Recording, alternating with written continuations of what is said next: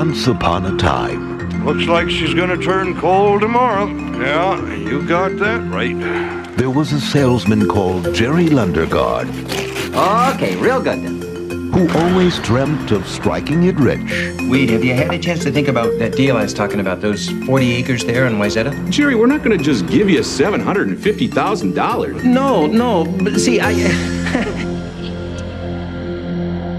so, we all set on this thing then? You want your own wife kidnapped. Now, her dad, he's real well off. So why don't you just ask him for the money? On! Wade, it's Jerry. I don't know what to do. It's something hard, geez. It's terrible. But in a place called Fargo, Mr. Lundegaard? I'm a police officer from up Brainerd investigating some malfeasance. anything can happen. How's Jean? Who's Jean? Ah! My wife. All due respect, Jerry, I don't want you mucking this up. The heck do you mean? No Gene, no money. What are you? Circumstances have changed, Jerry. What the heck do you mean? Blood has been shed, Jerry. Here's the second one. I want you to tell me what these fellas look like. Well, the little guy, he was kind of funny looking. Can you be any more specific? He wasn't circumcised. Geez, that's a good lead. Einen wunderschönen guten Tag. Herzlich willkommen zur neuesten Spielfilmen-Episode, zur zweiten Cohen-esken Episode, den zweiten Teil der Cohen-Filmografie, den wir heute besprechen werden. Wir, wer sind wir? Das, äh, ich mache das ja natürlich nicht alleine. Nein, das mache ich mit dem Patrick Lohmeier. Hallo Patrick. Dennis, es ist großartig, hier zu sein, im virtuellen Raum.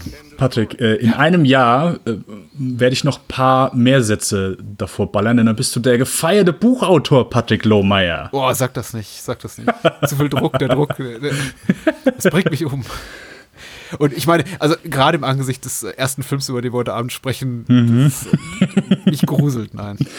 Du darfst einfach nicht im Hotel schreiben, Patrick. Such dir, such dir, schreib inmitten deiner, deiner Familie, äh, umgib dich von Menschen, die dich mögen. Ja, angesichts meiner prekären Situation konnte ich mir wahrscheinlich eh gerade nur so ein billiges Ibis irgendwie hinterm Hauptbahnhof leisten und äh, ich glaube, da, da lief ich tatsächlich Gefahr, Menschen hier zu begegnen wie, wie Charlie Meadows, beziehungsweise Karl Mund. Darauf habe ich keinen Bock, also. Verständlich, Patrick. Ich verstehe mich gerade selber nicht. Ich habe versucht, einen Gag zu machen, der hat nicht gezündet. Also äh, la- lass uns lieber über Filme sprechen.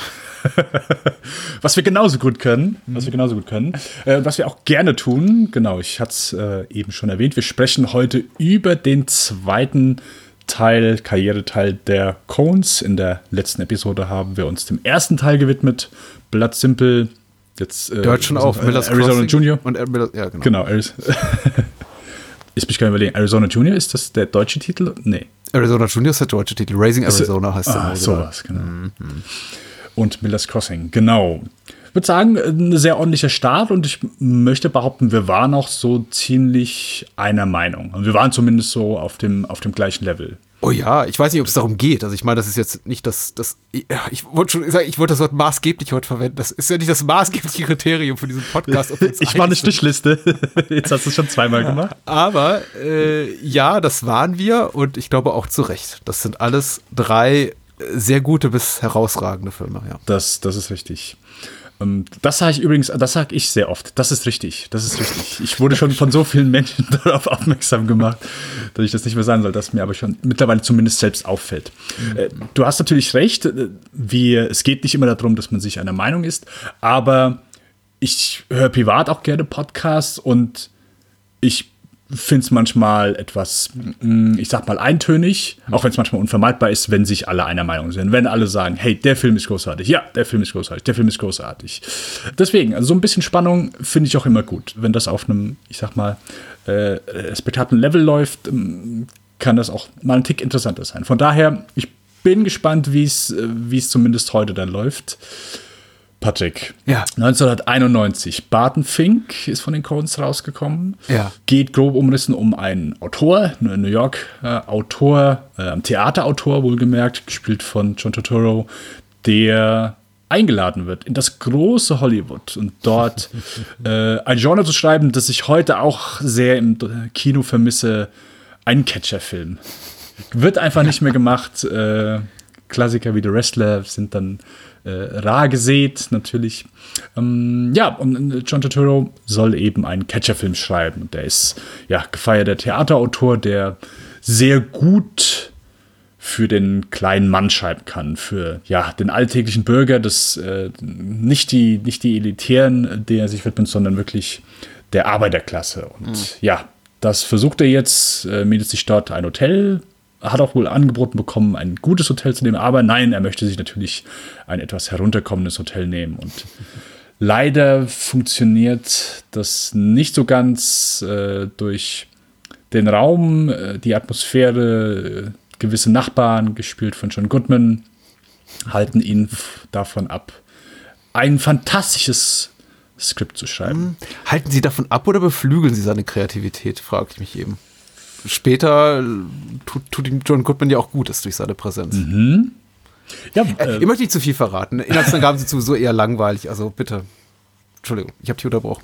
Äh, ich äh, war froh, dass du mich unterbrochen hast, denn ich war, glaube ich, so auch am Ende von meiner äh, Inhaltsangabe. Also es, man muss ja nicht so den ganzen Film zusammenfassen, aber das ist einfach so grob der, der Plot, worum es geht. Also auch so, es ist nicht viel Plot, es ist sehr, ich sag mal, äh, strikt und äh, simpel gehalten, aber der Film ist nicht ganz simpel, wenn ich das mal so sagen darf.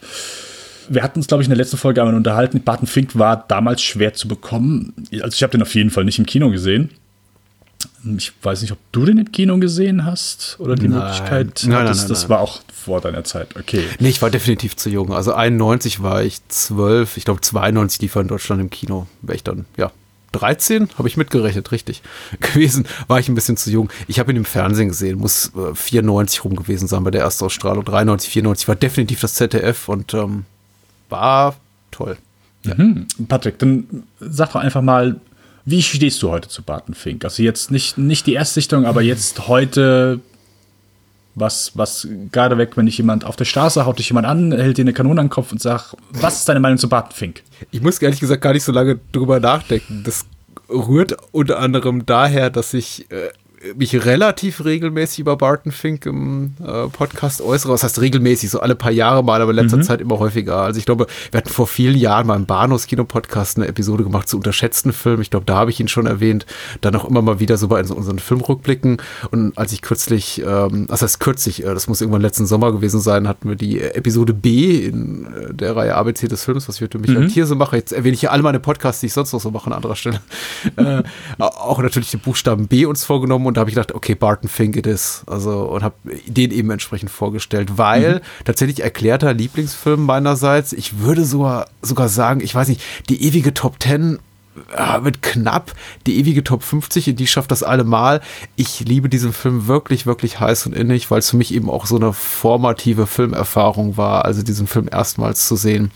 Der gesellt sich so in eine Reihe mit, mit äh, Titeln wie äh, The Reflecting Skin, über den wir beide ja auch schon gesprochen haben für vier, vor mhm. vielen Jahren an anderer Stelle, oder, oder Reservoir Dogs, die alle so Pi mal Daumen Anfang der 90er rauskamen, die mich einfach aufhorchen ließen, was das amerikanische Independent-Kino kann. Also es waren eben auch für mich tatsächlich die, die Coens zu dem Zeitpunkt noch Filmmacher, von denen ich nicht gehört hatte, außer so in diesem ganzen Raimi-Kontext. Und die haben dabei eben einen, einen Film gemacht wie Blood Simple und irgendwie am Crime Wave mitgearbeitet. Und ähm, na, die kommen aus einer Ecke auf jeden Fall, die ich mag. Ich mochte den Film eben damals sehr und ich bin echt immer wieder erstaunt darüber, weil ich sehe den Film sehr regelmäßig wieder. Ich möchte sagen, so alle ein bis zwei Jahre gucke ich mir den an, einfach weil ich auch Lust drauf habe, nicht aus dem Pflichtgefühl heraus, sondern einfach weil der, weil der eben mittlerweile im Regal steht. Also du hast zu Recht gesagt, der war jahrelang schwer zu bekommen. Hol ich ihn einfach raus, weil ich immer wieder Lust habe auf den Film. Und er enttäuscht mich nie. Ich habe immer Spaß daran. Ich brauche immer so ein bisschen Zeit, um damit warm zu werden. Mhm. Weil ich finde auch, der Film steigert sich für mich schon qualitativ, wie einfach auch das, das Spannungselement betreffend.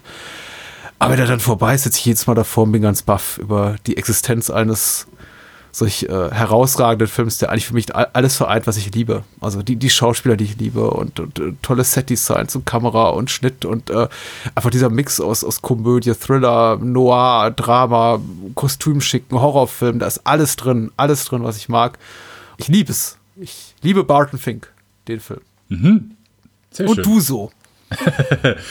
ich mag den auch. Ich würde bei dem Lob für mich persönlich, glaube ich, nicht so ganz mitgehen. Buh. ich finde den auf jeden Fall stark.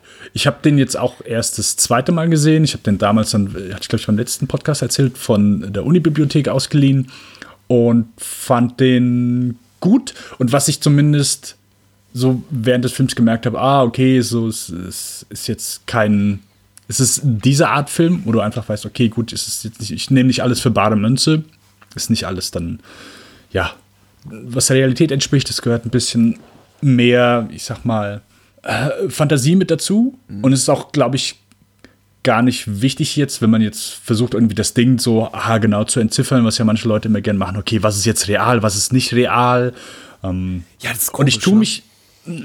Also komisch, naja, dass Leute das machen, weil wir hatten ja, glaube ich, ich erinnere mich, als wir über Raising Arizona gesprochen haben, dass eben auch schon einige Kritiker monierten, ja, es sei nicht eindeutig, das Ende sei ihnen zu ambivalent, zu traumhaft, wie du es jetzt eben auch gerade beschreibst. Also. Ja, genau. Also ich kann es halt nachvollziehen. Es, es, ich sag mal so, der Film wirkt jetzt so ein bisschen Lynch-esque oder Lynch-like. So, zumindest das Hotel würde ich so beschreiben. Ja, Und das ist ja dann nochmal eine Spur extremer. Und ich finde, bei solchen Filmen, die sowas angehen, finde ich, ist es immer wichtig, dass du auch, dass du zumindest ein paar greifbare Themen hast, greifbare Charaktere, wo du dich da entlanghangeln kannst. Und ich finde, das, da hat der Film in, in Maßen. Der ist nicht irgendwie komplett ja, der lässt den Zuschauer einfach nicht komplett außen vor und sagt, ja, äh, entziffer mal das hier. Das ist er nicht. Der spielt ein bisschen mit, mit der eigentlichen Situation, mit dem, hey, ich, äh, ist eigentlich so eine lustige, also, weil er fängt ja eigentlich so ein bisschen amüsant an. Ja, okay, gut, der gefeierte Autor kommt nach Hollywood und plötzlich ist Michael Lerner, der hier einfach, ich sag mal, eine sehr komödiantische Performance hinlegt. Auch sehr super auf jeden Fall. Ich mag die Szenen mit ihm und John Polito. Ist auch so ein bisschen abgesang auf, auf Hollywood und mit Sicherheit dann auf den einen oder anderen Großproduzenten, der ein bisschen Quacksalber labert. Und das finde ich super, aber dann kurz danach geht's, schlägt den Film einen anderen Ton an. Und so dieses, dieses Umstellen ist dann vielleicht für den einen oder anderen schwierig. Mhm. Aber ich finde, es ist für mich eine sehr schöne Basis dafür, was folgt. Und der Film ist nicht von Anfang an einfach nur komplett weird und er ist, auch wenn er gegen Ende dann schon so, gibt ein, zwei Momente, wo man sagt, hm, okay, ist er für mich vollkommen, also durchweg unterhaltsam. Ich, mhm. äh, ich habe zu keiner Sekunde sehe ich mich außen vor. Ähm, ich kann mit Sicherheit nicht alles einwandfrei erklären, das gehört auch nicht dazu, aber ich kann mir zumindest eine ordentliche Portion an Themen rauspicken, sei es die Kritik an Hollywood, sei es das verarmte Autoren sein oder zumindest so ein bisschen auch was, was ich schön finde, dass, dass die Coens das hier gemacht haben. So dieses, ähm, wie soll ich beschreiben? John Turturro ist nicht durchweg sympathisch, finde ich. Nein, nein, das kann man also, nicht behaupten. Es ist ja so, so dieses, dieses Überhebliche, dass das mit dazu kommt. So, er, er schreibt für den, für, für the Common Man, so für den äh, Bürger und so, sobald er dann wirklich einen daneben sitzen hat, zu dem Zeitpunkt wissen wir ja nicht, dass äh, John Goodman Killer ist, sondern einfach, ja, er ist einer von dieser, dieser Arbeiterklasse. Er ist Versicherungsmakler und äh, er hat ein paar Geschichten, die er erzählen kann, aber John Turturro hat eigentlich gar keinen also nicht keinen Bock drauf, aber er, hat, er hört ihm gar nicht zu. Es ist so, er ignoriert das halt vollkommen weg.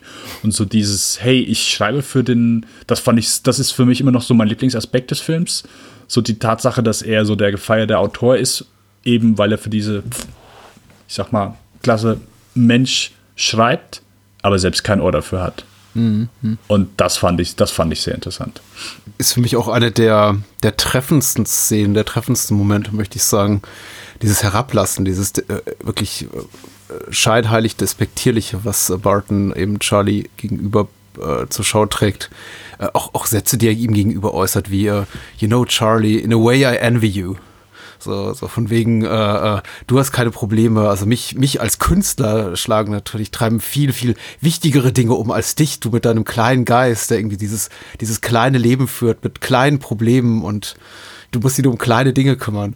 Das ist, ähm, ich finde das ganz, ähm, ganz bezeichnend äh, für das äh, Berufsethos, was ihn so äh, antreibt, nämlich dieses, dass da so viel Verlogenheit drin steckt, weil es ist ja schon klar, dieses auf den ersten Blick so dieses, dieses Ideal des, äh, Leftisten-Autors, das wir so haben in Hollywood, der, oder die, die wir uns gerne wünschen in Hollywood. So jemand, der von der Bühne kommt und sagt, hier, ich, ich komme jetzt hier aufrührerisch nach Hollywood und ich drehe jetzt wirklich äh, Filme, die wirklich die Menschen bewegen und wirklich wahre Geschichten erzählen.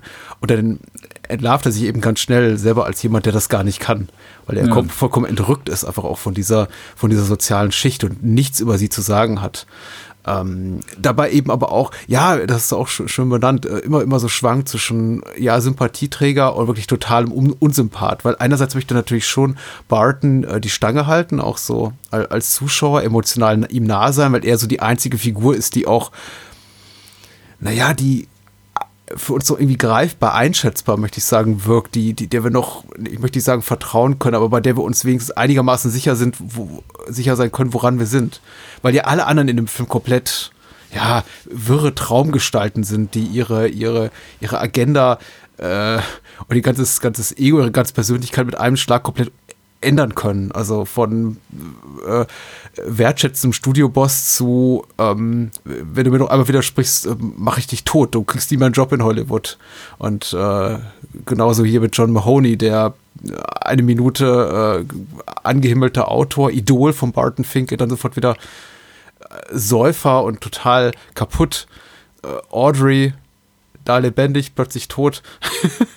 also wir sind ja nie sicher, woran wir sind. Wir möchten uns irgendwie Barton Fink festhalten und er ist eben diese Figur, die uns eben auch da, da, dazu auffordert, all, äh, von Seiten der Zuschauer eben da mitzugehen und das eben mitzuertragen, so wie er ist. Auch diese Falschheit. Und dann auch doch wieder diese, ja, ich glaube schon, dass er ja sowas hat wie ähm, ein berufliches Ethos, was schon erstrebenswert ist. Er ist eben einfach bloß nicht rein intellektuell in der Lage, das umzusetzen. Mhm. Äh, und das ist eben, finde ich, unglaublich spannend an dem Film. Also diese, diese psychologische Vielschichtigkeit, mit der wir hier arbeiten und dass eben auch die Figuren tatsächlich äh, äh, einen Wandel durchlaufen. Wobei Barton selber eben noch, glaube ich, den, den geringsten Wandel von allen durchmacht, aber eben alle anderen um ihn rum, was eben auch so ein bisschen ähm, ich würde nicht sagen, eine Antithese zu einer, zu einer klassischen Dramaturgie, Spielfilmdramaturgie, wo der Protagonist eben die, die große äh, äh, Wandlung oder, oder ja, äh, Reise mitmacht, äh, Charakter, Persönlichkeitsreise. Aber äh, das finde ich immer auch interessant zu beobachten, dass um ihn herum so viel Bewegung ist und er eigentlich mittendrin und äh, hin und her gerissen. Am Ende sitzt er da und man fragt sich, ja, was macht er jetzt eigentlich daraus aus dem Erlebten? Äh, vielleicht, ja, äh, ich glaube, also ich wollte gerade sagen, um mal zum Punkt zu kommen, ich glaube, das ist mir das letzte Mal schon passiert. Ich, ich komme einfach nicht vom Hölzchen aus Stöckchen. Ich glaube, dieses, hey, das dieses, geht mir genauso. Dieses Traumhafte und nicht Greifbare und auch vielleicht ein bisschen diffuse und äh, nicht mal nur ambivalente, sondern äh, viel, vielfach deutbare Ende ist eben das, was mich auch, für mich auch eben Barton Fink so, so reizvoll macht und mich auch immer zum Wiedersehen verleitet, weil ähm, ich mag das eben, dass es alles so traumwanderisch ist und bekloppt wenn du sowas hast, sagst du dann auch, okay, ich genieße auch diese Art von Film gar deswegen, weil ich mir keinen allzu großen Kopf machen muss. Also nicht falsch verstehen, mhm. sondern mhm. hey, ich setze mich jetzt nicht hier hin und ich interpretiere das jetzt auf eine Art und Weise, damit ich eine Lösung für mich entwickelt habe.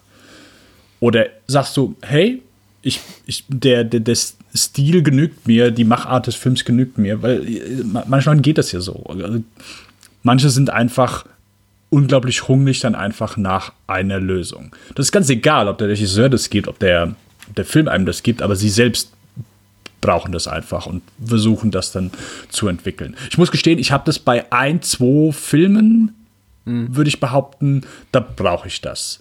Bei Barton Fink brauche ich es nicht. Und ich weiß bis jetzt noch nicht, ob das was Gutes oder was Schlechtes ist. Na, ich brauche es nicht, weil der Film eben tatsächlich für mich so ähm, sowohl auf inhaltlicher auf als auch auf ästhetischer ja. Ebene so aufgeladen ist und so einfach in, in, vielfältiger Art und Weise mir Freude bringt, dass ich das eben einfach nicht, nicht benötige, dass an irgendeiner Stelle der Film mal wirklich zum Punkt kommt, weil ich auch, glaube ich, jedes Mal, wenn ich den Film sehe, auf andere Dinge mehr achte. Hm. Auf, auf die politische Ebene, auf die diese unsichtbare, aber doch eben reale Bedrohung durch den, den Zweiten Weltkrieg, der irgendwo im Hintergrund tobt. Man sollte sagen, der Film spielt 1941, äh, was ja auch immer so, so eine Rolle spielt, die, die ganz interessant ist.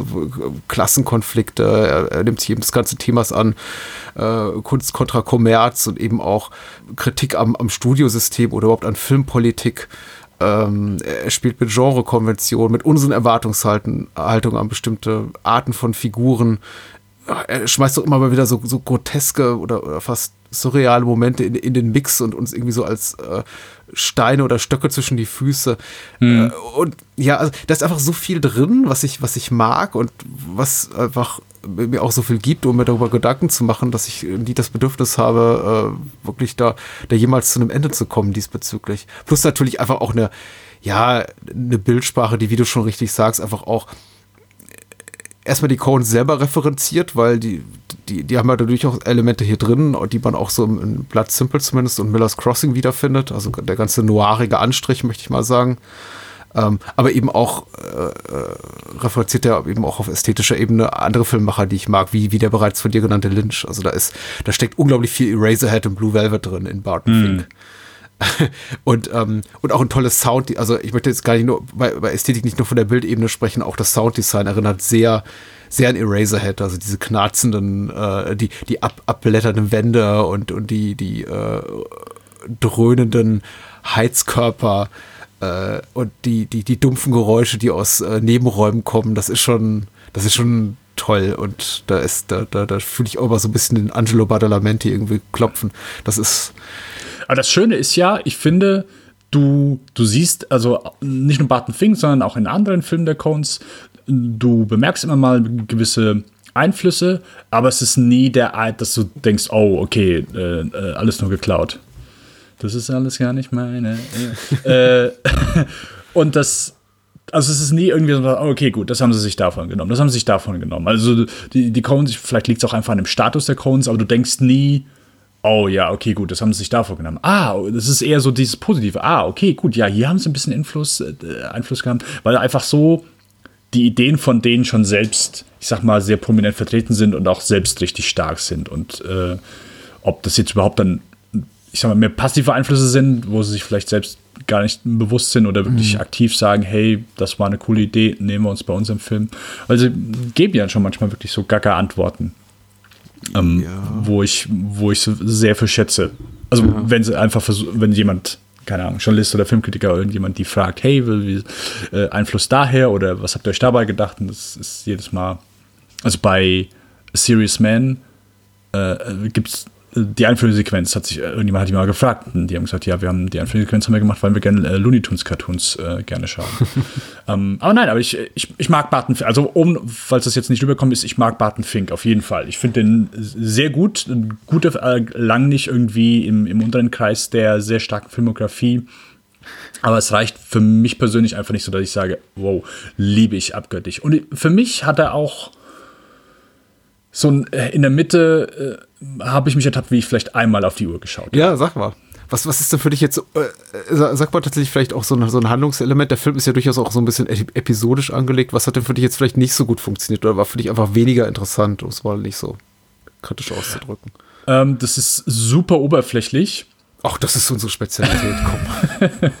Äh, nein, äh, ich sag mal, im Grunde ist ja auch so die, die, ich sag mal, die Kritik, hey, der Film ist zu lang, ähm, keine wirkliche Kritik, weil irgendwas ist ja im Film passiert, was dir den Film zu lang erscheinen lassen. Und äh, wenn du das nicht festmachen kannst, dann ja, sag mal, der Film ist zu lang. Ähm, ich habe allgemein bin ich nicht der Fan von, äh, auch bei TV-Serien von äh, so äh, Flaschenepisoden, so Bottle-Episoden, die nur an einem Ort spielen. Ich tue mich damit immer so ein bisschen schwer. Ähm, und der Film hat das schon gut gemacht, weil, hey, er geht, er ist nicht nur im Hotel. Das ich, bevor ich den nochmal gesehen habe, dachte ich, okay, der ist ja die ganze Zeit im Hotel, aber er geht ja raus. Er äh, trifft ja äh, Audrey, die äh, gespielt von der großartigen Judy Davis in meiner, äh, die ist fantastisch in The Ref, falls du den schon mal gesehen hast, eine meiner Mhm, Lieblings-Weihnachtskomödien. Der mit Kevin Spacey? Oh, fuck, ja. äh, ja. Ähm, Nee, und, und natürlich hier mit ähm, Dingens. Dennis Leary. Dennis Leary, wollte gerade sagen, dem Typen von Ja. MTV. Das, er macht so viel besser. Er ist, er ist ein ganz lieber. Ja, ja. Ja, er geht schon mal raus, das ist richtig. Ich finde, er geht relativ viel raus, aber. Ja, genau. Und, und ich finde, die Coens haben hier funktioniert für mich nicht immer so die Gratwanderung zwischen dem kruden Humor und der ernsten Geschichte. Ich will nicht sagen, dass, das, dass ich denke, oh, was für ein komischer Sprung im Ton, aber vielleicht zwei Filme später, finde ich, ist das eine großartige, perfekte Mischung. Und hier habe ich schon das Gefühl, manchmal Okay, es ist, äh, es ist einfach so ein sehr krasser Cut, finde ich. Der, na klar, hey, das ist absichtlich. aber hat für mich nicht immer funktioniert. Ich finde beide Sachen individuell stark. Wenn es im Hotel ist, finde ich es gut. Und sobald er dann auch zu, äh, er geht wieder da zum Pool und äh, versucht äh, Michael Lerner dann hier zu pitchen, kriegt nichts raus und er interpretiert jetzt wieder, ja, natürlich kannst du, motzt John Polido an, küsse in die Füße, du hast doch keine Ahnung, du kannst nicht sagen, was zu tun hat. Das ist halt beides individuell stark, aber es geht für mich leider nicht so Hand in Hand, wie ich es gern hätte, um das vielleicht Ja, so zu sagen. Also gerade dieser etwas äh, grausame Humor ist für mich auch so ein Punkt, den, den, der mir immer tatsächlich etwas negativ auffällt in, in Conan-Filmen. In Okay. manchen mehr, in anderen weniger, muss ich sagen. Aber wir hatten, glaube ich, auch das Gespräch schon kurz in Bezug auf Miller's Crossing, dass ich auch dachte, ja, wieso muss, wieso muss eigentlich John Polito ständig sein Kind runtermachen und ihm irgendwie Ohr, Ohr- Ohrfeigen? Und das habe ich hier, hier habe ich es tatsächlich auch ein, zwei Mal so einen Moment und auch hier ist wieder John Polito, der, der, diesmal eben nicht der, der Täter, sondern der Leidtragende dieser Situation, bei der ich mir schon de- denke, ja, okay, das ist jetzt schon ein bisschen platt. Das, das brauche ich jetzt nicht unbedingt. Das ist auch die Art von grausamem Humor, den ich in dieser Art von Film gar nicht so zu schätzen weiß, beziehungsweise zu diesem Punkt in der Handlung wäre er nicht mehr notwendig gewesen. Aber gut, äh, geschenkt, das sind wirklich ich hab kleine Makel. Äh, Grundsätzlich, eine Sache wollte ich aufgreifen, die, die du am Anfang gesagt hast, so von wegen, ja, wertschätzen wir das eben nur so, weil es die Cones sind und weil wir eben wissen, die können auch was anderes. Sicher, ey, das gehört, das gehört auf jeden Fall dazu. Würden die jetzt bis an ihr Karriereende, bis zum heutigen Tage, immer nur Variationen drehen von Barton Fink oder Raising Arizona, der ja auch nicht gerade dafür bekannt ist, wahnsinnig schlüssig zu sein bei seiner Figurenzeichnung, sondern einfach gern, gern mal so Figuren in den Mix schmeißt, weil sie eben gerade da sind, wie jetzt den äh, äh, Kopfgeldjäger-Biker, von dem man sich eben auch fragt, woher kommt der eigentlich? Dann würde ich wahrscheinlich schon sagen, ja, okay, es äh, hat sich für mich so ein bisschen abgenutzt. Aber ähm, das machen die Cones eben nicht. Wir werden es ja auch bei den äh, Filmen sehen, die wir jetzt noch im, im Laufe des Abends besprechen. Äh, die, die sind schon in der Lage, Sachen sehr schlüssig zu erzählen in einer Form, die für jeden befriedigend ist. Dass selbst wenn man den Film nicht mag, da Mhm. rausgeht und sich denkt, okay, eigentlich weiß ich um, um jedes einzelne Schicksal, das hat für mich irgendwie ein, hat für mich ein schlüssiges Ende gefunden und ich frage mich nicht mehr nach, nach äh, während die Endcredits laufen, hm, was wurde eigentlich aus Chat, also dem Pagen. Pagen, den äh, Steve Buscemi hier spielt. Äh, aber Barton Fink ist eben dieser Film. Da kann man, wenn man will, sich ganz viele Fragen stellen am Ende. Was wurde eigentlich aus? Ich genieße das hier. Äh, ich genieße es aber auch, da gebe ich dir recht, weil die Coens es eben auch äh, nicht immer machen, sondern eben wirklich nur hier. Weil ich glaube, das ist tatsächlich eher so ein, das hier ist eher ein Thesenfilm, das ist ein Ideenfilm. Das ist tatsächlich Ja, auch ja, so ein ja. bisschen. Da ist eine einfach- gute Beschreibung. Ja, es ist einfach auch so ein bisschen, glaube ich, einfach so, so ein kathartisches Stück Kino für die beiden, um zu sagen, okay, wir, wir kotzen uns jetzt einfach mal aus über all das, was uns persönlich auch nervt. Ich meine, so ist auch das Drehbuch entstanden, quasi so im, im Schreibprozess von Miller's Crossing, als sie damit nicht weiterkamen und gedacht haben, okay, wir brauchen mal ein bisschen Abwechslung. Und dann haben sie, so, so geht ja die Legende, in zwei bis drei Wochen Barton Fink zusammengehauen. Und so funktioniert das für mich eben auch ganz gut, so ein bisschen auch als, als, als reinigende Erfahrung für, für die Autoren und die, die Filmemacher dahinter. Und wir müssen eben daran teilhaben. Und ich glaube, es macht eben auch einen riesen Unterschied da, dabei, also für den Sehgenuss, ob ein grundsätzlich eben so Hollywood-Dinge und vor allem eben, also nicht, nicht das aktuelle Hollywood-Kino, sondern eben auch das alte Studiosystem so als Thema auch interessiert und die strukturellen Dynamiken dahinter. Und ich war eben immer ein wahnsinnig großer Fan davon. Also ich finde das ja total heiß, das Thema. Deswegen, ich äh, kann mir auch zum zehnten Mal, um noch einen Film mit Steve Buscemi zu zitieren, äh, Living in Oblivion angucken. Und ich finde sowas ja super. Der spielt jetzt nicht in der Studio-Ära, äh, äh, also in den, in den 30er, 40ern wie hier. Ich mag diese Behind-the-Scenes-Sachen einfach sehr gerne. Und äh, man, man kriegt es eben selten so ehrlich mit wie hier. Äh, Ja, und dabei nicht ohne Liebe, Fall- möchte ich sagen, noch so also als finalen Ja, äh, äh, Zuckerguss obendrauf, weil so, so grausam sie manchmal sind in ihrem Humor, ich glaube schon, dass sie eine authentische Liebe haben zu dieser Ära und auch der Art von Filmen. Also das ist zwar lustig, wenn hab dieser, dieser Wrestler da in die Kamera, auf die Kamera zugeht und ich mach dich platt. Ähm, aber es ist, es ist ein relativ akkurates Bild davon, wie diese Filme eben damals aussahen. Ähm, und dafür gab es ja auch ein Publikum. Äh, Für dieses Ja. populistische Kino. Du hast eben gesagt, du würdest behaupten, so, ja, das Hotel oder die Umgebung, also zumindest die Reise, die Barton Fink hier durchlebt, dass das ihn überhaupt dazu bringt oder ermöglicht, überhaupt am Ende erst dieses äh, Drehbuch zu schreiben. Das heißt, das habe ich dann so empfunden, dass du sagst, hey, das Skript ist wirklich gut, was er geschrieben hat. Ach so.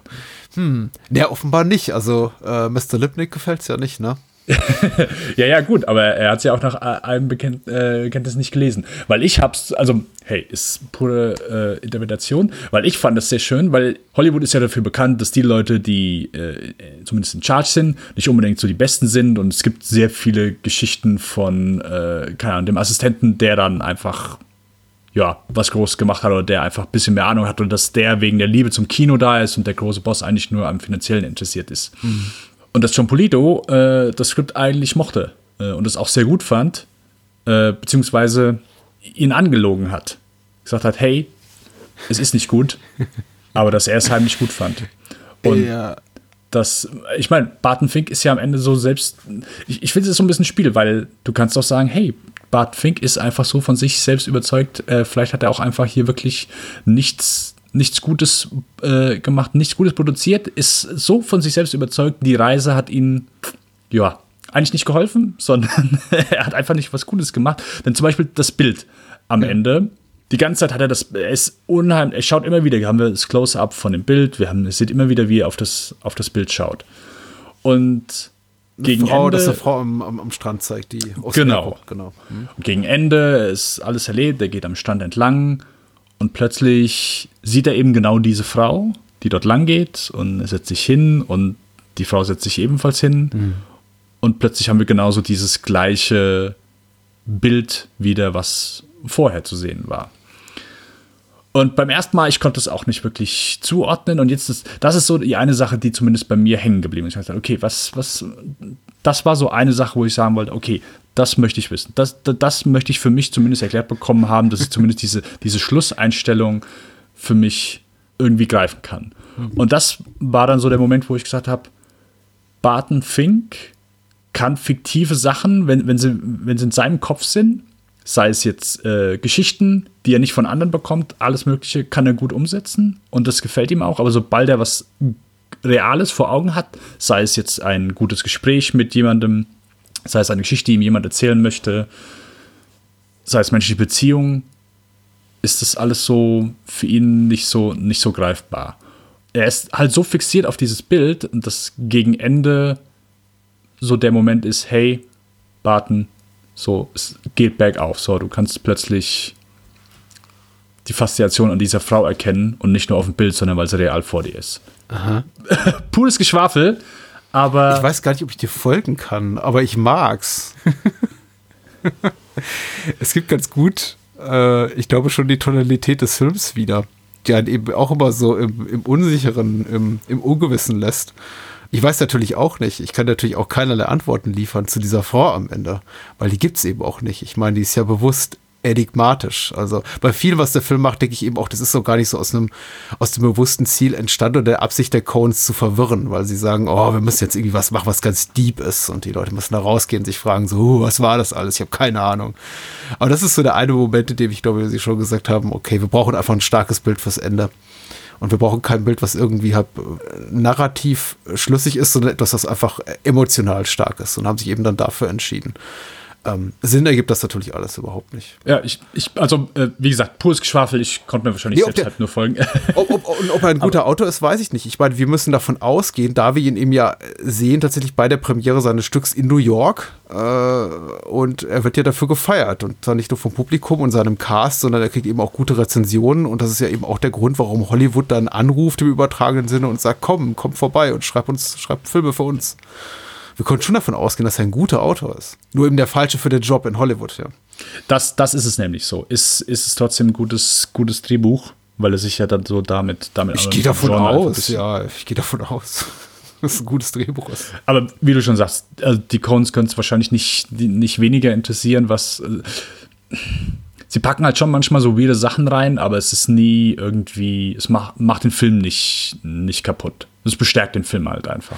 Ja, es, es passt eben gut zum Film. Also für mich ist das eben, das, die, dieser Raum des Hotels, Hotel Earl, was auch ein, einfach vom, vom, vom Set-Design ist ein Ort, vor dem ich im wahrsten Sinne des Wortes niederknien möchte. Sieht so toll aus, diese abgewetzten, samtbezogenen Stühle, die ganze Lobby und äh, herrlich, dieses, ach, es ist alles, alles so schäbig und die, die klebrigen Wände und alles atmet, blutet, kotzt, das ist so, ach, so wunderbar widerlich. Das ist für mich eben eine Repräsentation von tatsächlich äh, Barton Finks Gedankenwelt oder, oder Innenleben. Das ist eben das, der, der Ort, in dem sich, der, der Ort, in dem sich halt sinnbildhaft alles manifestiert, was ihn eben so umtreibt, seine, seine Ängste, die Sachen, nach denen er sich sehnt und die ihm dann eben doch abhanden kommen. Und deswegen ist das Ganze eben auch so traumhaft. Ich meine, da erzähle ich jetzt nichts Neues. Ich glaube, das ist so die gängigste Art und Weise, Barton Fink, also den Film, nicht die, nicht die Figur zu interpretieren, zu sagen, ja, das war eben alles ein Traum, weil quasi das Hotel Earl existiert nicht. Das Hotel, was ihm Liebling anbietet, das bessere Hotel, das existiert wahrscheinlich. Aber da will er eben nicht hin. Stattdessen sitzt er eben an diesem Ort, in dem ihm all diese Dämonen begegnen und wenn ihm was Gutes widerfährt, wie jetzt Judy äh, Davis, also Audrey, Audrey hier spielt, dann geht es ihm eben auch sofort wieder verloren. Das, das, das, spricht mich eben einfach an. Also ich, ich weiß nicht mehr, wie ich den Satz angefangen habe, wahrscheinlich ganz woanders. Ich komme damit eben, eben sehr gut klar. Ich glaube auch, weil ich öfter selber so, so gefühlt habe. Nicht allzu eins wie Barton, aber ich glaube, dieses Gefühl kenne und die Sehnsucht kenne, mich an Orte begeben zu wollen, die mich äh, inspirieren und dann eben doch nur sowas kommt wie, oder so jemand kommt wie äh, Karl Mund, der, der, der psychopathische Killer, der mir wahrscheinlich einen, einen Kopf in einem Paket auf den Tisch stellt. Und äh, die zwei rassistischen Detectives, die nach ihm suchen. Also, das ist ja eine Abfolge einfach von Sachen, von so hoffnungsvollen Momenten, die Barton immer wieder durchlebt, die sich dann als komplette äh, Scheiße hinten raus rausstellen. Also Charlie Meadows, der Typ, der ihn inspiriert, der sich dann als Serienkiller rausstellt. Die Cops, von denen er sich eben Hilfe oft und denkt, oh, zwei Cops, die können ja nichts Böses meinen, die dann aber sofort eben mit antisemitischen Sprüchen ihm begegnen. Mhm. Judy, die, die, die, die schöne Frau, die, die, die, die Partnerin seines großen Idols, äh, äh, äh, W.P. Mayhew, der sich eben auch als, als, als Säufer und, und, und Schläger entpuppt, die dann eben aber auch stirbt, also Audrey stirbt. Es ist toll. Also ich, ich weiß auch nicht. Das ist einfach, es ist, es ist, äh, es ist ähnlich, ähnlich äh, zynisch und nihilistisch wie, wie Miller's Crossing, auf, aber auf eine ganz andere, faszinierende mhm. Art und Weise. Und der Film hat mich dann immer so runtergedrückt emotional, bis dann dieses Ende, bis dann am Ende dieses Bild kommt. Und mich hinterlässt das immer mit diesem Gefühl, wenn er am Strand sitzt und äh, diese, diese Frau aufs Meer guckt und die haben diesen perfekten Take, wo da dieser Vogel auch noch ins Wasser stürzt, um sich den Fisch zu schnappen. Äh, das hinterlässt mich immer mit so einem absoluten Hochgefühl, weil ich denke, egal durch was für eine Scheiße du gewartet bist, äh, in diesem kreativen Raum am Ende äh, kommt dann irgendwie vielleicht doch was Gutes bei raus. Hast du diesen einen lichten Moment, der, der dich weiterbringt und also ich kann einfach, ich habe ich hab, ich hab eine super innige Beziehung zu diesem Film und zu diesem Thema, obwohl ich ihn, glaube ich, nicht im geringsten verstehe. äh, ich glaube, beim letzten kann ich mich anschließen. Also, der Humor ist fast schon für mich fehl am Platz. Ich, ich meine, es ist lustig, wenn, wenn, wenn er, wenn, ja. wenn Barton zu den Detectives sagt, so, als sie fragen, haben, hatten sie beide eine sexuelle Beziehung und Barton sagt ob sowas wie, Sex, he's a man, we wrestled. Äh, dann ist das einfach lustig, klar, aber ich brauche den Humor einfach gar nicht. Für mich ist ehrlich gesagt das, das, das düstere, das düstere Innenleben von Barton sehr viel interessanter. Ich merke, du hast durchaus eine, eine ich sage mal, glaube ich, bessere Beziehung zu dem Film. Und du hast ihn auch mehrmals gesehen mittlerweile. Also ich, es ist ja zumindest so, man sagt immer bei den Coens, hey, Filme musst du einfach ein bisschen häufiger sehen. Die Filme wachsen halt einfach. Und das kann ich auch, kann ich auch nachvollziehen. Ähm, ich habe keine Ahnung. Ich habe ich hab offensichtlich nichts verstanden von dem Film. Aber das macht, macht ja nichts. Deswegen kehre ich ja immer wieder dahin zurück. Deswegen finde ich es immer so schade. Das ist für mich genauso ein schlechter Kritikpunkt wie das mit der zu langen Länge. Das hast du ja vorhin auch zitiert. Das ist immer so ein bisschen so, ja, der Film ist zu lang. Ja, zu, zu lang für was? Lässt sich sicher machen, der Punkt, aber eben auch äh, nur in sehr begrenztem Maße. Die, diese, ja. Das andere, was ich nicht verstehe, ist immer dieses, ja, der Film ist mir irgendwie zu ambivalent, der ist mir zu vieldeutig, da sagt man nichts, ich brauche irgendwie eindeutige Antworten wozu? Es ist so, ist so uninteressant. Es ist, es ist viel interessanter, irgendwie einen Film zu, zu haben, der sagt, hier, ich gebe dir was zum Nachdenken und äh, das sollst du dir selber erschließen. Und ein Film, der dabei eben nicht willentlich einfach, ähm, der das nicht auf eine, auf eine hinterfotzige Art und Weise macht, die sagt, ich mache das jetzt nur, um, um dich zu ärgern. So wie diese Filme, die auf so einem absoluten Downer-Ende enden und du dir denkst, ups, okay, das hat sich der Film jetzt echt nicht verdient. Warum kriegt yeah. der, der, der Protagonist in der letzten Einstellung jetzt eine Kugel in den Kopf? Aber ich glaube, selbst da gibt es halt auch immer noch mal äh, eine Gratwanderung. Also wir haben eben bei Lynch erwähnt, ich respektiere den Mann und auch viel seiner Filme und ich mag auch manche Filme, aber ich muss gestehen, bei manchen Filmen habe ich mich auch schwer getan. Barton Fink ist kein Lost Highway oder Mulholland Drive, wo du wirklich davor sitzt und denkst, okay, gut, du kannst Barton Fink das erstmal schauen und kannst mit Sicherheit befugt behaupten, hey, hat mir gefallen, hat gute Themen, ich habe jetzt nicht alles mitbekommen, aber ich habe so die, die Grundgeschichte, konnte ich nachvollziehen. Mhm. Ähm, wer das erstmal Lost Highway oder Mulholland Drive schaut und da nicht durchblickt, ähm, selbstverständlich. Das, äh, der Lynch macht es einem noch mal einen Ticken schwieriger und verpackt alles noch mal ein bisschen anders. Äh, gefallen mir auch beide mittlerweile, beide Filme, aber ich habe da wesentlich mehr Arbeit und Mühe reingesteckt, mhm. Um da wirklich auch für mich persönlich was rauszuziehen mhm. und den Film zumindest so in, in eine Form zu packen, die für mich okay ist. Also wo ich sage, hey, das passiert nur, wenn ich den noch zwei, dreimal schaue. Und ich meine, es ist genug drin, die auch zwei, dreimal zu schauen. Und das ist, das ist, das ist Barton Fink ist nicht auf diesem Level für mich. Der ist, hat eine klar verständliche Geschichte von Anfang bis zum Ende und verpackt einfach nur ein paar sehr schöne Sachen, die du eben sehr gut erwähnt hast. Und das Gegenteil davon, was ich gemacht habe, nämlich einfach nur äh, während eines Podcasts frei interpretieren. Das sollte man, sollte man nicht tun. Ja, das habe ich doch auch gerade gemacht. Ja, wir, wir, können auch jetzt gerne gleich weiterschreiten zu greifbareren Film, Filmthemen. Und ich muss ja auch sagen, nochmal abschließend darauf hingewiesen, der Film hat mich zu einer sehr, sehr in einer sehr volatilen, sehr empfänglichen Phase meines Lebens getroffen, nämlich als relativ junger Teenager. Und da habe ich den gesehen und dachte, oh meine Güte, solche Filme kann man machen in hm. Hollywood. Also ich, ich, ich finde es auch schön, dass der Film so einen Erfolg hatte bei, bei, bei Festivals und einen in Cannes drei goldene Palmen gewonnen hat. Das ist ja auch so ein Triple, das kriegt kaum, kaum ein Film jemals hin. Also Palm d'Or und Preis fürs beste Drehbuch, besten Hauptdarsteller. Aber an den Kinokassen hat er überhaupt kein, kein Geld gemacht. Und das ist mhm. vollkommen für mich nachvollziehbar, warum. Der ist äh, sperrig wie sonst was, der Film. Und wahrscheinlich wirklich auch nur für Menschen interessiert, die, die, die wirklich bereit sind, sich irgendwie auch an, an unbequeme Orte zu begeben und sich mit einem Thema zu befassen, womit sich einfach niemand auseinandersetzen will. Nämlich, dass einfach mhm. Hollywood ein, ein echt dreckiges Geschäft ist. Also Kunst dra drauf geschissen. Also es ist unpopulär ich, ich, ich komme nicht weiter. Barton Fink vielleicht auch nochmal ein Thema für einen anderen Tag und ein anderes Gespräch, ein sehr viel längeres Gespräch, ich weiß es nicht. Nein, aber äh, das, es ist eine. Ich bin unzufrieden, weil der Film ist so gut und ich komme nie auf den Punkt, glaube ich, warum ich ihn gut finde. Ich wollte doch erwähnen, äh, ich glaube, John Mahoney hat man nicht erwähnt, als W.P. Äh, Tony Shalhoub äh, spielt, spielt hier einen Produzenten oh ja, richtig, und, und genau. ähm, Barton Fink ist quasi sein Protégé, John Polito hatten wir, äh, Steve Buscemi hatten wir. Ich, ich entdecke nie Max Rodancic, der, der, der Raum spielt in Deep Space Nine. Ich, ich übersehe ihn immer leider. Aber ansonsten hat man, glaube ich, alle erwähnt. John Goodman natürlich auch äh, ist absolut großartig. Und ich finde es so ein bisschen schade, bei allem Respekt für John Turturro, großartiger Schauspieler, wunderbar, auch schon grandios in Miller's Crossing. Grandios. Aber John Goodman ist hier ebenso gut. Und wenn, wenn John Goodman am Ende sagt, bevor er also die beiden Polizisten abknallt, zu Barton sagt er, you, you come in my home and complain that I'm making too much noise, dann bricht mir immer fast das Herz, weil und so gut ist dieser Film. Die, die, die, die schaffen es für, für einen psychopathischen Serienmörder irgendwie meiner mein Mitgefühl zu wecken in diesem Moment, in dem ich denke, ja, stimmt, Barton, du Sau, du, du hast dich beschwert darüber, dass John Goodman zu viel, zu viel Lärm macht. Du, dabei bist du hier falsch. Du musst hier raus. Ja, äh, perfekte Schlussworte, Patrick. Also wir werden auf jeden Fall, du wirst auf jeden Fall noch mal in deiner Podcast-Karriere zu Barton Fink zurückkehren. Ich muss also, ich meine, so Filme gehören auch dazu. Wenn du sagst, hey, ich weiß nicht, wieso ich den mag, ich, ich gehe einfach auf. Ähm, mhm. Für mich ist das Assassination of Jesse James.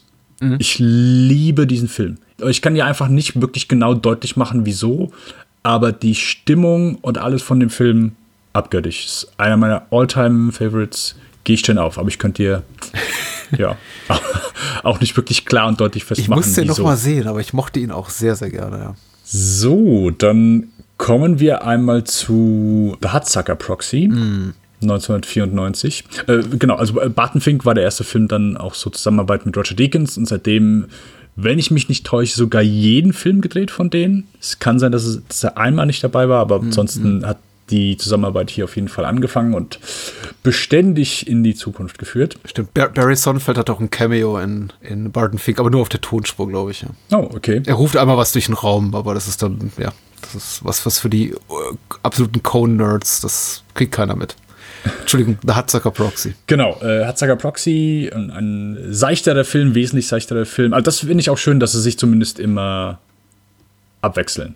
Also so der, der Ton springt, springt immer so ein bisschen und versuchen zumindest dann da auch, ob es bewusst ist oder nicht, sei mal dahingestellt, mhm. aber zumindest fühlt sich dann jeder Film wieder etwas, etwas neuer an. Sie versuchen nicht immer jetzt zwei Krimis hintereinander, auch wenn sie das Krimi-Genre sehr, sehr gerne mögen und auch in vielen Variationen natürlich gerne dann verpacken.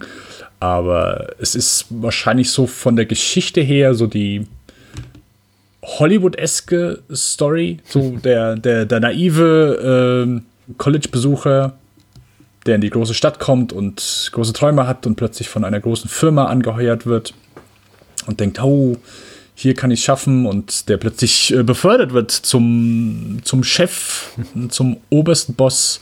Aber eigentlich ist so der wahre Plan, ja, äh, von dem, von dem Board, von, von den Geldgebern und zumindest von denen, die die, die die Firma leiten, dass man so den Aktienkurs dieser Firma etwas in den Boden schrammen kann, indem man einen, sich einen Idiot unten aus der, aus der Postabteilung holt, der die Firma gegen den Kahn fährt sozusagen, nur um dann die ganzen Aktien, ich sag mal, zu einem sehr günstigen Preis zu erwerben. Ich habe null Ahnung von Aktien, aber dem Plot Ja. konnte ich folgen.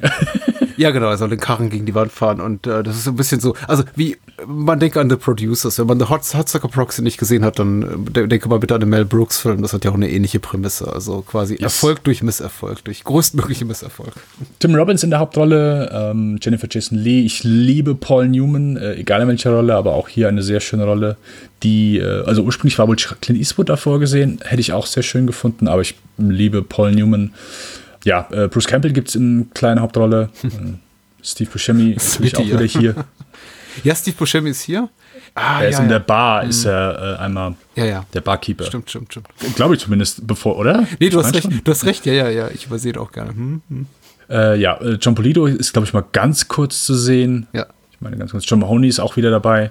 Äh, einfach ein sehr, auch ein sehr schöner, sehr schöner Cast. Und hier, das ist so, ja, äh, man, man sieht schon durch die ersten Kamerafahrten, ich habe mich an äh, Tim Burton oder äh, keine Ahnung, Brazil so ein bisschen erinnert, so dieses Art Deco, äh, wie die Stadt aufgebaut ist, auch wieder so ein bisschen was anderes, wo, wo ich auch glaube, so das, das haben die Coens so in diesem Stil nicht mehr allzu viel gemacht, aber zumindest da in, mit der 90er ähm, kam das, kam das glaube ich, da gut an, aber war recht, recht populär dann und dann wahrscheinlich so durch, durch Tim Burton.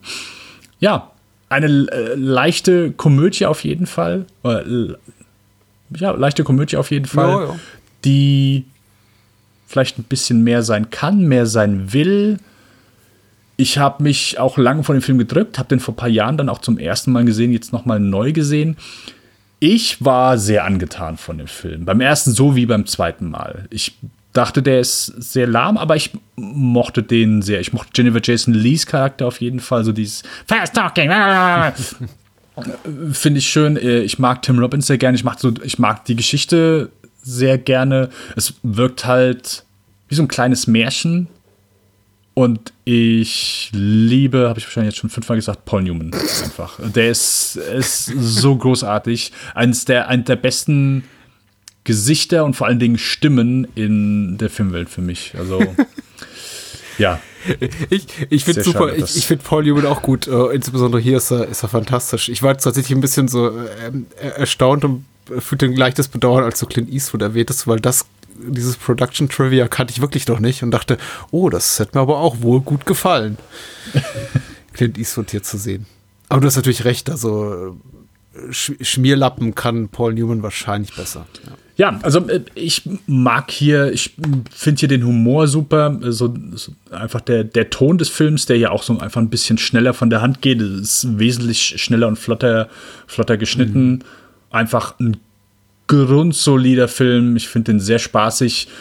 Viele würden wahrscheinlich sagen, so, ja, so Minor Cone. Aber ich glaube, es gibt gar nicht viel Minor Cone. Das hier ist für mich auf jeden Fall ein sehr starker, starker Vertreter, den ich sehr gerne auch in Zukunft noch, noch einmal schauen möchte.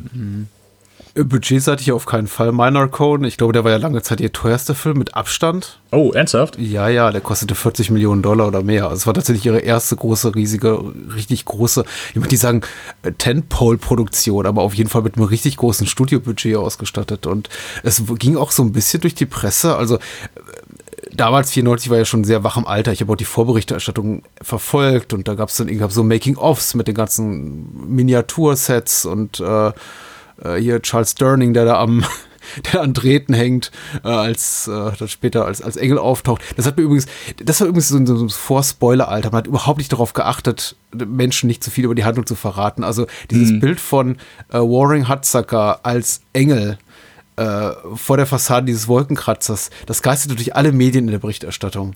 Und das wurde schon irgendwie Monate äh, gespoilert, bevor der Film rauskam. Heute würde man sagen, weil das ja in den letzten fünf Minuten passiert, meine Güte, wie kannst du nur? Aber äh, völlig egal. Damals ging man eben auch noch ins Kino, um Filme zu genießen und nicht um zu sagen, "Haha, mal gucken, welcher Twist als nächstes kommt. Äh, und The Hudsucker Proxy ist toll. Also ich ähm, mag ihn gerne. Äh, ich mit Einschränkungen tatsächlich, äh, weil, weil er nutzt sich ab für mich nach einer Zeit. Ich, Okay. ich habe ich hab sehr zwiespältige Gefühle dem Film gegenüber. Jedes Mal, wenn ich ihn sehe, bin ich hin und weg von der ersten halben, dreiviertel Stunde. Du, du hast es erwähnt, das, das ist so einfach etwas, was mich total anspricht. Dieses Set-Design von, ja, Tim Burton, Batman Returns, auch ein toller Weihnachtsfilm. Und da hat Zucker Proxy sieht eben aus wie Batman Returns in den ersten, in den ersten zehn Minuten äh, mit dem Schnee, was über New York City, der über New York City niedergeht und diese, diese tolle Miniaturstadt. Äh, Alles ha- handgemacht, nicht CGI und so. Ich glaube, im ganzen Film gibt es keinen einzigen computergenerierten Effekt. Äh, das sieht einfach fantastisch aus. Überhaupt die ganze Geschichte, Rex to Riches, äh, Tim Robbins ist super, äh, stinkt alles so ein bisschen nach It's a Wonderful Life.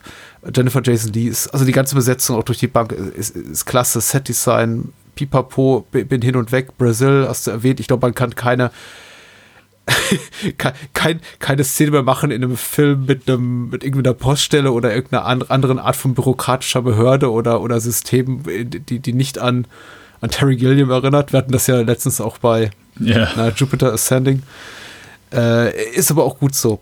Mm, Aber das ganze Set-Design, ich meine auch äh, Masburgers Büro zum Beispiel mit dieser Uhr, ähm, die so halbtransparent da über sein, über sein Fenster geht, wo der Uhrzeiger eben auch immer tatsächlich so vor seinem, vor seinem Fenster, sein, sein, sein 10 Meter hohen Fenster darunter wandert und diese riesigen Schatten wirft in diesen komplett leeren Raum, in dem nur ein, ein, ein Börsenticker steht. Das ist Mhm. schon, sieht alles schon toll aus. Toll, toll, toll. Und irgendwann, jedes Mal, wenn ich den Film Verliert dich der Film? Habe ich, hab ich davon genug auch einfach und denke mir, okay, kommt da jetzt doch was?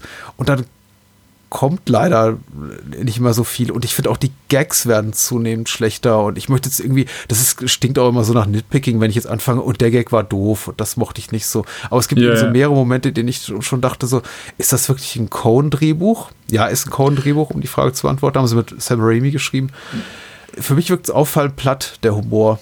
Und irgendwie erinnert immer so an Zeiten, in denen sie vielleicht einfach noch ein bisschen, ein bisschen mehr rumgealbert, rumexperimentiert haben, vielleicht auch weil sie jünger waren. Und ich immer denke, eigentlich müssten sie dem doch entwachsen sein.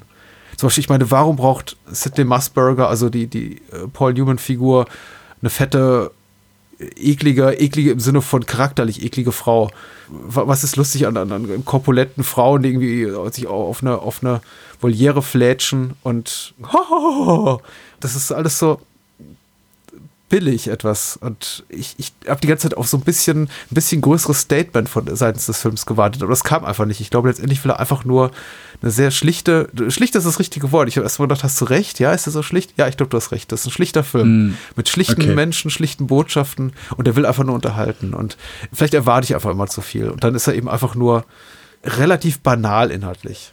Banal, aber auch zumindest, die Coen, den ja zumindest äh, oft vorgeworfen und nicht vorgeworfen, aber die Coens sind sehr zynisch, sind zynische Filmemacher. Also das äh, bekommt man so durch die ganze Filmografie Ja, ja. sehr oft zu spüren.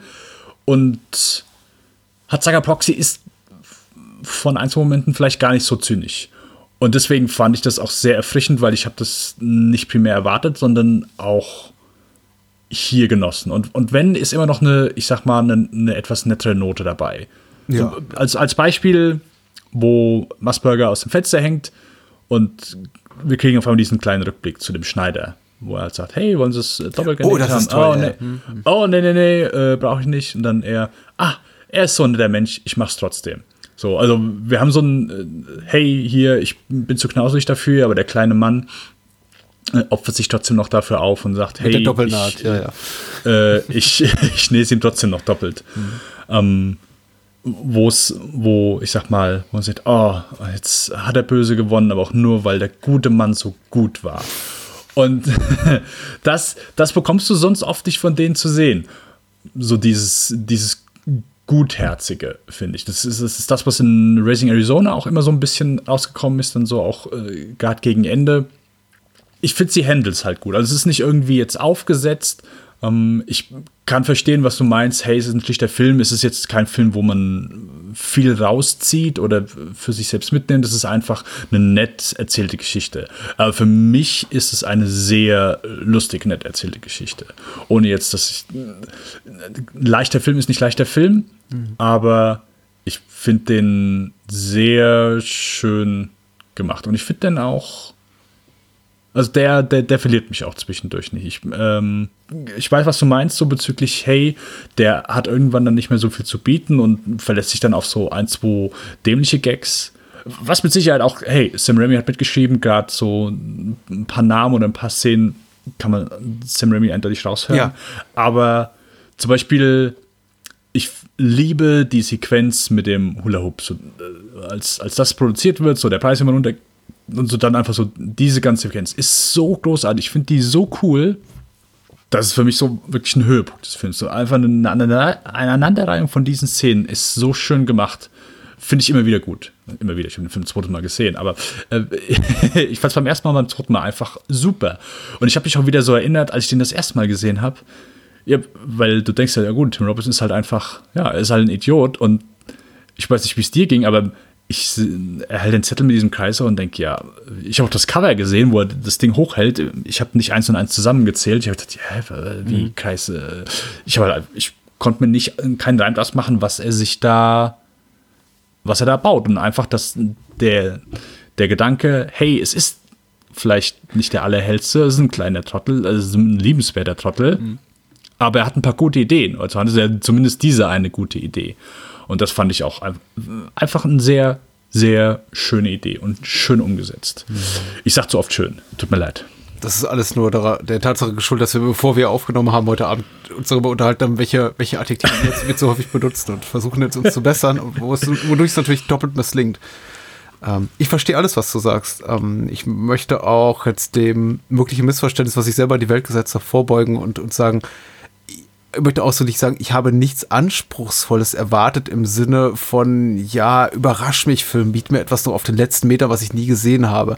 Mir gefiel tatsächlich einfach so die Entwicklung nicht, die der Film beschreitet, also, und die Chancen, die er auslässt. Ich glaube, es gehört nicht, der, der Film hat, bietet sich an, ganz offensichtlich für so eine, äh, für so ein antikapitalistisches Statement oder Antiglobalisierungsstatement, wie auch immer. Also das ganze Umfeld, in dem er spielt, die, die, das, das, die Lebenssituation, in die äh, und berufliche Situation, die Norwell da reingepresst wird gegen seinen Willen. Das bietet sich an, für, um mal irgendwie so auch so eine Aussage zu treffen. Aber die, die Coens haben keinerlei politischen Ehrgeiz hier, was äh, nicht überraschend sein sollte, weil ich glaube, die Coens sind einfach politisch nicht besonders engagiert. Und ist irgendwie ja. auch, und ist auch komplett, komplett okay. Mir mich enttäuscht eigentlich eher, wie leicht es sich der Film am Ende macht, indem ich das Gefühl habe, er forciert Figuren, die ich eigentlich so mag, wie sie mir am Anfang gezeigt werden, in eine Gefühlslage oder in eine Situation rein, einfach um nur, um, um Spannung, um nochmal so ein bisschen Drama reinzubringen. Also allein diese, diese Abfolge so von einfach Missgeschicken oder Unglücksfällen, in die sich dann Norvel reinmanövriert, die darin kulminiert, dass Amy ihn verlässt und äh, hm. Norman sich mit dem Liftboy über das Strohhalm-Design äh, streitet und er gefeuert wird und alles wird immer schlimmer, schlimmer, schlimmer. Also der Film äh, bringt so eine Art artifizielles Drama rein, was ich finde dem Film eben einfach nicht gut steht. Er, er funktioniert sehr viel besser einfach als, als leichtes, luftig, leichtes, beschwingtes Abenteuer, das er bis dahin ist. Und, und, und verliert mich da, verliert mich da so ein bisschen. Da war ich einfach enttäuscht. Ich kann es nicht, nicht besser sagen. Äh, auf allen anderen Ebenen ist der Film einfach sehr gut. Der ist technisch sehr gut und ich kann auch nicht wirklich jetzt, glaube ich, valide Kritikpunkte äh, dem Film entgegenbringen. Es ist für mich, äh, für mich fühlt er sich einfach nur zu bemüht danach an, also zu bemüht darin, jetzt irgendwie da so eine Spannungskurve, eine künstliche zu erzeugen die ja dann am, am, Ende zum Glück aufbricht, dieses übernatürliche Element, was super ist mit, mit äh, Charles Durning dann als, als Engel des äh, Firmengründers, also engelhafte Erscheinung. Da, da, das ist spitze. Und ich wollte mal sagen, unterstreichen, was du gesagt hast, zu dieser Montage mit der Produktion des Hula Hoop und dann diesem, dieser Geburtsstunde, diesem, diesem diesen Moment der Epiphanie, in dem allen Kindern klar wird, oh, sowas wollen wir auch, in dem dieser Junge da mit dem Hula-Hoop-Reifen spielt, äh, ist für mich einer der, der, der magischsten Kinomomente, die ich in den 90ern erlebt habe. Also das ist wirklich, ist wirklich ein wunderbarer Moment. Und in dem Moment, da, da bin ich immer, immer schon so ein bisschen auf der Spur, na, ich weiß nicht, ob mir das nicht so gefällt. Und dann kommen diese, kommen diese drei, vier Minuten und die sind so auf dem Punkt und so perfekt und, und rühren mich fast zu Tränen. Die sind so Hm. gut und so völlig rein und, und frei von diesem, ja, von diesem tendenziell, von diesem, von dieser leicht zynischen Ader, die die Coens immer so mitbringen. Äh, ich, ich, ich liebe die auch sehr. Also ich liebe sie wirklich. Das ist äh, jetzt, äh, ich bin, möchte dieses Wort jetzt nicht überstrapaziert, aber das ist so der eine Moment in, in der Hudsucker Proxy, den ich immer mitnehme als, ähm, wow, äh, beeindruckend. Sure, sure. Ja. Auch großartig, großartig. Also es gibt einfach so manchmal, manchmal so Dialogmomente bei den Coens, die ich, ich gerade wenn, weil, wenn was wiederholt wird, ähm, oh, was ist dieser eine, ich komme gerade nicht drauf, aber es gibt so einen Satz, der von äh, einem, von diesem Boardroom-Mitarbeiter immer wieder wiederholt wird. Also wenn du, Hum- Humor ist nicht unbedingt nur, weil du Sachen wiederholst, aber äh, ich glaube, Not Counting the Mezzanine ist es, glaube ich. Oder Counting the Mezzanine, irgend sowas ist es Ja, halt. ja. Und ich finde es so großartig. Und es sind manchmal einfach so dumme kleine Momente, ähm, die, die mich dann, wo ich sage, hey, finde ich gut. Ja, Und, das ist auch okay. Ich glaube, aber der geht auch, das ist eben auch dann, dann, dann nicht gemein. Dann finde ich es auch in Ordnung. Ich, Ja. möchte nur mal, ich möchte nur mal eindeutig sagen, wenn ich jetzt hier, Zi- Zitat, ich selbst vor, weiß nicht, fünf oder zehn Minuten, äh, fette Ehefrau, wenn ich sowas sage, dann meine ich damit, der Film sagt das. Ich würde weder äh, Frau noch Mann noch irgendwen jemals in meinem im, im echten Leben als fett bezeichnen. Hey, du fette Kuh. Aber der Film macht das eben. Der Film sagt, ha, guck mal, die fette Kuh. Und das ist, äh, ich, ich, ich mag das eben nicht. Und da ist er tatsächlich gemein. Und da trifft es eben auch jemanden, die, die, die keinerlei Stimme hat in diesem Film und sich irgendwie zu, zu äh, we- wehren könnte. Bei, bei Paul Newman, wenn der halt durch den Kakao gezogen wird und als, als äh, Schleimscheiße Arschloch dargestellt wird, der, der hätte theoretisch im Rahmen der Spielzeit, ihm gegönnt ist, jede Menge Möglichkeiten, sich zu rehabilitieren. Tut er nur eben nicht. Oder seine Figur tut es eben nicht. Das ist ja auch gut so. Ähm, aber das mag ich eben nicht. So im Vorbeigehen Leute abwatschen, weil sie einfach vielleicht einfach nicht einer, irgendeiner einer gesellschaftlichen Norm entsprechen oder sich einfach als leichtes ähm, Ziel für Spott anbieten. Und äh, wie gesagt, wieder auf, auf Miller's Crossing rekurrierend, der, der Sohn von John Polito, der immer irgendwie eine reingewirkt bekommt. Ich mag das eben nicht, so im Vorbeigehen Figuren abwatschen. Ich bin, ich bin einfach kein Fan davon. Okay. Äh, und, und das ist eben mir auch hier, hier irgendwie sauer aufgestoßen. Ah ja, der Film hat eben so viel Schönes, aber eben vor allem tatsächlich auf so einer ähm, Production Design-seitigen Ebene. Weil der Score ist auch nicht so toll, muss ich ganz ehrlich sagen. Also ist wieder Carter Burwell und man hört es auch. Aber es ist alles so ein bisschen zu viel. Also es ist so ein bisschen drüber. Ich finde, es steht den Cones nicht so gut. Es ist einfach alles Mhm. zu, zu groß. Ich wünschte, sie würden am Ende so ein bisschen kleiner, kleinere, kleinere Hula Hoops bauen. Nee, kleinere, was, was soll ich sagen? Was erfindet er denn noch nach dem Hula Hoop? Äh, den Frisbee? Nee, Frisbee, ja. Sollten, was nicht. kleinere Frisbees werfen. Mir fällt keine gute Allegorie ein. Also, wenn ich jetzt es nicht besser wüsste, würde ich sagen, so die Tatsache, dass Sam Raimi mitgeschrieben hat. Also, ich glaube, so ein bisschen der Humor kommt dann auch so von ihm. Würde ich ihm so ein bisschen auf, auf den Leib schreiben. Gerade so das mit, ja, der, der Ehefrau von, von Paul Newman. Es wird dann auch so wie so ein Kinderfilm, so alles übertrieben und also ohne viel Erklärung. Du siehst ein Bild und du weißt genau, was du von dieser Person zumindest äh, laut des Films halten sollst. Oh ja, äh, ist dick und äh, redet komisch, ja, äh, okay. Ja, du, gut, also, ich möchte es auch nicht auf diese eine Seite. Ich könnte doch zehn andere Momente zitieren. Der Typ, der ja gegen die, gegen die äh, Plexiglasscheibe springt, weil er Selbstmord begehen will und es eben nicht kann, weil er gegen eben eine, eine, eine, bruchsichere Plexiglasscheibe springt.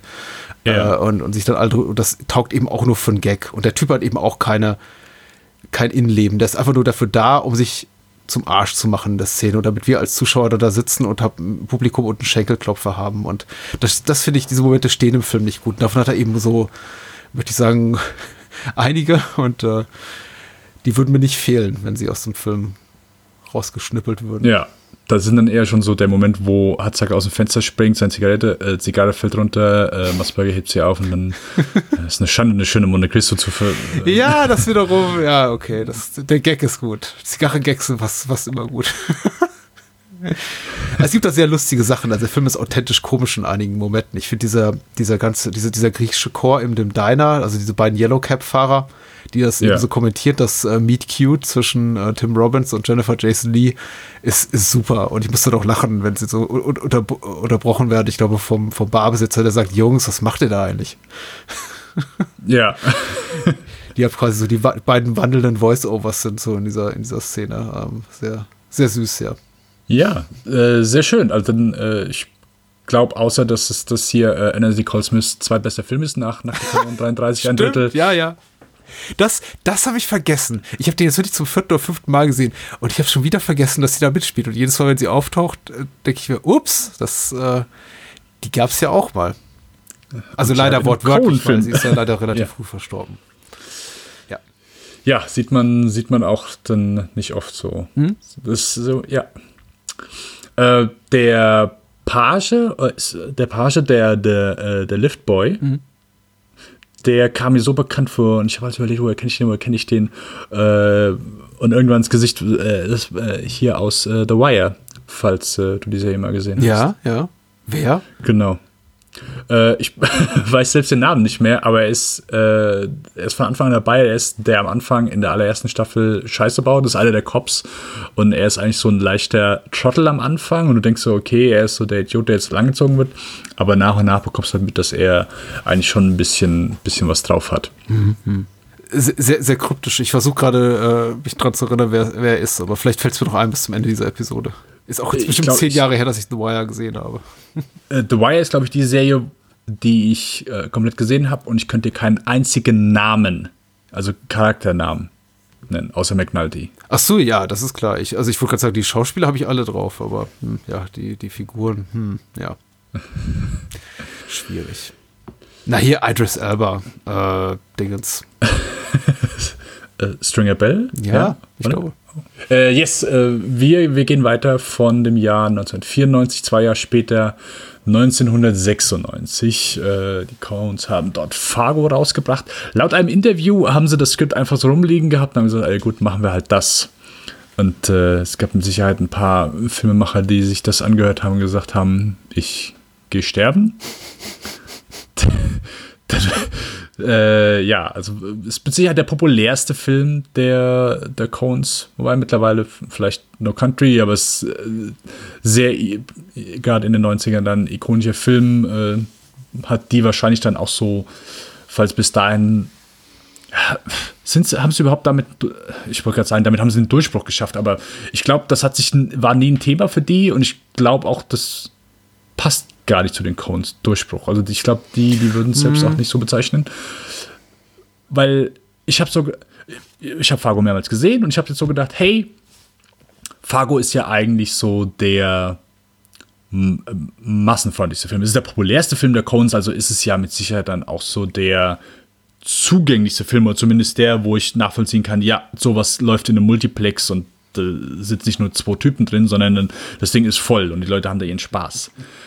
Aber ich muss gestehen, als ich den nochmal neu gesehen habe, dachte ich, so ist er das eigentlich gar nicht. Ähm, Also es ist eine Krimi-Geschichte laut ja, äh, laut den Coens auf wahren Begeben, beziehungsweise laut dem Film auf wahren Begeben, was natürlich kompletter Quatsch ist. Ähm, eine Entführungsgeschichte Ende der 80er, wo William H. Macy versucht, seine Frau entführen zu lassen und somit etwas Geld von seinem ähm, Stief, ja, Stiefvater, äh, von seinem Schwiegervater, ja. Schwiegervater ähm, zu erpressen. Und das geht nicht so ganz gut. Die Entführer sind nicht so die, ja, es sind ein paar komische Kauze, so jeder ist hier ein bisschen komischer Kauz, alle versuchen immer nett zu sein, weil alle haben so dieses Minnesota Nice drauf, also der, wer den Film bisher nur im Deutschen geschaut hat, also das ist wirklich eine wahre Freude, den im Englischen zu hören, es ist so Oh, der ist unguckbar auf Deutsch, muss ich ulkig. ganz ehrlich sagen. Also das ist, Ja. also, nein, natürlich ist der guckbar auf Deutsch, aber das möchte ich echt vorwegschicken. A- Alle, alle Menschen, die gesagt haben, ich habe den bisher nur auf Deutsch geguckt und der ist nicht so toll, Hm. guckt ihn euch nochmal auf Englisch an, mit deutschen Untertiteln. Die Möglichkeiten gibt's. Äh, Ist wirklich, das ist eine, der Film gibt sich qualitativ auf eine völlig andere Ebene im Original. Ja, äh, ge- gehe ich mit. Ich habe den, klar, das erste Mal dann auch im Fernsehen gesehen, da dann auch auf Deutsch, aber ich kann mich beim, best, beim besten Willen nicht mehr dran erinnern. aber der Humor und der, der Akzent äh, einfach der Figuren, der, der spielt hier einfach so eine starke Rolle. Das ist einfach Teil des Films und auch Teil, äh, Teil was den Film so gut macht. Patrick, Fargo. Uh. uh. Das ist tatsächlich. es kommt ein U. Die Filme heute machen mit, machen es mir schwer. Ich hatte irgendwie das Gefühl, so, glaube ich, kohärentere äh, Gedanken zu haben zu den Filmen, die wir das letzte Mal besprochen haben, weil ich an denen nicht so emotional ra- dran, nah dran bin. Und diese ganzen Filme, über die wir heute sprechen, die sind einfach, die, die trafen mich auch alle in so einer Zeit, in der ich eben sehr empfänglich, also unglaublich viel äh, Kino konsumiert habe und alles bei mir auch immer so wahnsinnig bleibende Eindrücke hinterlassen hat, von denen ich mich bis heute nicht so richtig trennen kann. Also auch Fargo ist für mich relativ schwierig losgelöst zu sehen, einfach von der damaligen Zeit, in der eben, okay, wie fange ich an? Äh, Nochmal das aufgreifen, was du gesagt hast, das ist vielleicht das Sinnvollste. War Fargo der große Durchbruch für die Coens? Du stellst die Frage zurecht, gibt es überhaupt einen Durchbruchsfilm? Nein, wahrscheinlich nicht, weil ja eben schon ihr, ihr Debüt ein richtig fetter Aufschlag war Ja. äh, von denen viele bis heute sagen, das ist einer der stärksten Debütfilme überhaupt und ich würde das unterschreiben. Äh, und dann kam eben Barton Fink, der ein paar Jahre später mit das Crossing auch, aber Barton Fink noch mehr, der eben auch kritikerseitigen seitigen unglaublicher Liebling war und eben äh, dem wahrscheinlich prestige, pres- prestigeträchtigsten europäis- europäischen Filmpreis gewonnen hat, in dreifacher Ausführung. Also äh, 96 zu sagen, Fargo war der Durchbruch, ist so, glaube ich, Quatsch. Aber du hast recht, Multiplexe, gut, gab es jetzt Mitte, Ende der 90er noch nicht so viele, aber ist durchaus Multiplex kompatibel. War auch finanziell ein riesiger Erfolg und ich habe da echt auch eine konkrete Erinnerung daran, dass es wirklich der erste Coen-Film war, über den Menschen auch sprachen, die sich nicht großartig für Kino interessierten. Nämlich so im Kontext von, hast du gehört, der ist gut, den musst du dir angucken. Also, äh, was lief 96 noch? Scream war auch so eine Sache, glaube ich, in dem Jahr. Ich glaube, wobei der, glaube ich, erst 97 in Deutschland rauskam. Äh, Das war einfach so Word of Mouth, sagte dir auf dem Schulhof, im, im Bus, äh, in der Familie, mit, mit Freunden abends in der, in der Kneipe, sollst du dir angucken. Fargo ist ein gutes Ding. Und äh, auf dem Weg haben offenbar viele den, den, den Weg in, ins Kino gefunden, weil du hast ja komplett recht. So jetzt inhaltlich und also er- erzählerisch wie jetzt audiovisuell ist das kein Film, der, der dich anschreit, oh, du musst mich im Kino erleben. Komm, komm, gib mir dein Geld äh, für ein Kinoticket, guck mich. Ja. Aber ja klar, der Ruf eilt ihm voraus, sollte eben ein sehr guter Film sein. Äh, Francis McDormand zu Recht abgefeiert, der auch später dann Oscar gewonnen, genau wie die Coens für das beste Drehbuch. Ähm, alles verdient, habe ihn auch im Kino gesehen und war sehr angetan. Ich habe ihn immer noch sehr lieb. Also, was so ein Mittelding ist zwischen. Ähm, Uh, das klingt mag- sehr vorsichtig, Ich, ja. ich, ich mag ihn, was äh, für The Hudsucker Proxy gilt, und äh, ich liebe ihn zu Tode, was für Barton Fink äh, gilt. Äh, ich habe hier so ein Mittelding. Ich, äh, ich äh, habe tatsächlich Fargo sehr gerne, sehr, sehr gerne. Ich äh, wertschätze ihn ungemein. Ich äh, kann im, im reichen Fundus, dass eben die, die, die Filmografie der Coen Brothers ist, also einfach qualitativ, ihn jetzt für mich nicht so ganz, ganz weit oben sehen. Aber unabhängig davon ist mal rausgerissen aus dem Kontext des Coen'schen Schaffens, äh, ist einfach Fargo schon, schon ein toller Film. Und äh, ich glaube, der einzige, er ist, er ist inszenatorisch perfekt. Ich wüsste nicht, was man besser machen kann. Er ist inhaltlich, Mhm. glaube ich, einfach nicht ganz das, was mich so wahnsinnig interessiert. Und äh, er wirkt eben für mich ein bisschen, also jetzt auch mit der, bedingt durch die Tatsache, dass wir eben wirklich für, für mich so Mega-Meisterwerke wie Blood Simple und Miller's Crossing und in meinem Fall eben Barton Fink ge- geschaut haben in den letzten Wochen, schwächelt er so ein bisschen im direkten Vergleich. Aber das ist trotzdem sehr, sehr toll. Sehr, sehr toll. Und du, du liebst ihn noch viel mehr als ich, glaube ich. Äh, ja, ich, ich habe so, ich glaube so, so ein bisschen, also ich kam, ich fühle mich im Mainstream-Kino zumindest wohl. Äh, Das, das einfach nur vorab, weil ich wahrscheinlich dann hier so vielleicht die etwas interessanteren Coen-Filme gerade nicht so, also dass Barton Fink einfach nicht dann so der Liebling von mir ist, sondern dass ich, ja, Fargo abgöttisch liebe. Ich finde den großartig. Ähm, von der Inszenierung sowohl auch inhaltlich. Also hier geht für mich halt, hier geht für mich einfach alles auf. Also ich finde die Geschichte super, ist wunderbar erzählt. Da ist nicht ein Moment, wo du denkst, ja, okay, was soll das jetzt hier? Ist einfach ein so gutes Skript, dass also eine Szene geht einfach nahtlos in die andere über. Du hast ist komplett egal, dass der Hauptcharakter, also unsere Hauptcharakteren, äh, Marge Gunderson erst nach 25 bis 30 Minuten überhaupt zum ersten Mal überhaupt auf der Bildfläche Ja, stimmt, wir bis ja. dahin eigentlich nur äh, Jerry Landegard sehen, ähm, die Entführer, ähm, die Frau natürlich, ähm, die She, Tatsache, ja. dass äh, sie eine, äh, sie ist schwanger, ähm, hat jetzt vielleicht nicht so, ja, ist einfach so eine, eine nette Frau, ist es halt so eine komplette Antithese zu dem, was wir halt äh, als vielleicht klassischen Hardball Detective sehen würden oder jemand, der eine Krimi-Geschichte auflösen kann. Die, die Stimmung einfach, der ganze Schnee so groß. Ich liebe Filme im Schnee. Ja. Ähm, ich finde, hier ist Roger Deakins auch so ein bisschen, hier merkt man zumindest auch so ein bisschen mehr seinen Einfluss, auch wenn klar, Filme vorher, die sahen top aus, aber ich finde gerade hier spielt er schon mal so ein bisschen mit Licht, so das, das rote Licht, was von dem äh, Bremslicht von dem Auto äh, zu sehen scheint, wenn das im Vordergrund ist und wir sehen im Hintergrund das Auto, wie jemand rausgeht. Ähm, das, das sieht schon super aus. Der Humor ist großartig. Ich liebe den Humor. Äh, egal, egal bei was. Also mein Lieblingsmoment gegen Ende, als also die, die Woodchipper-Szene und Marge Gunderson, also sch- sie, sch- sie schauen sich gegenseitig an und das Er- Erste, was sie macht, weil keine Reaktion erfolgt, sie zeigt auf ihren Hut, auf den Police Polizeistern. Großartiger Moment. Großartiger Moment. Das, das ist für mich so der, die Szene, die, wie die sich gegenüberstehen, was dort passiert und der Moment, ja, hier, ich muss auf meinen Polizeistern zeigen.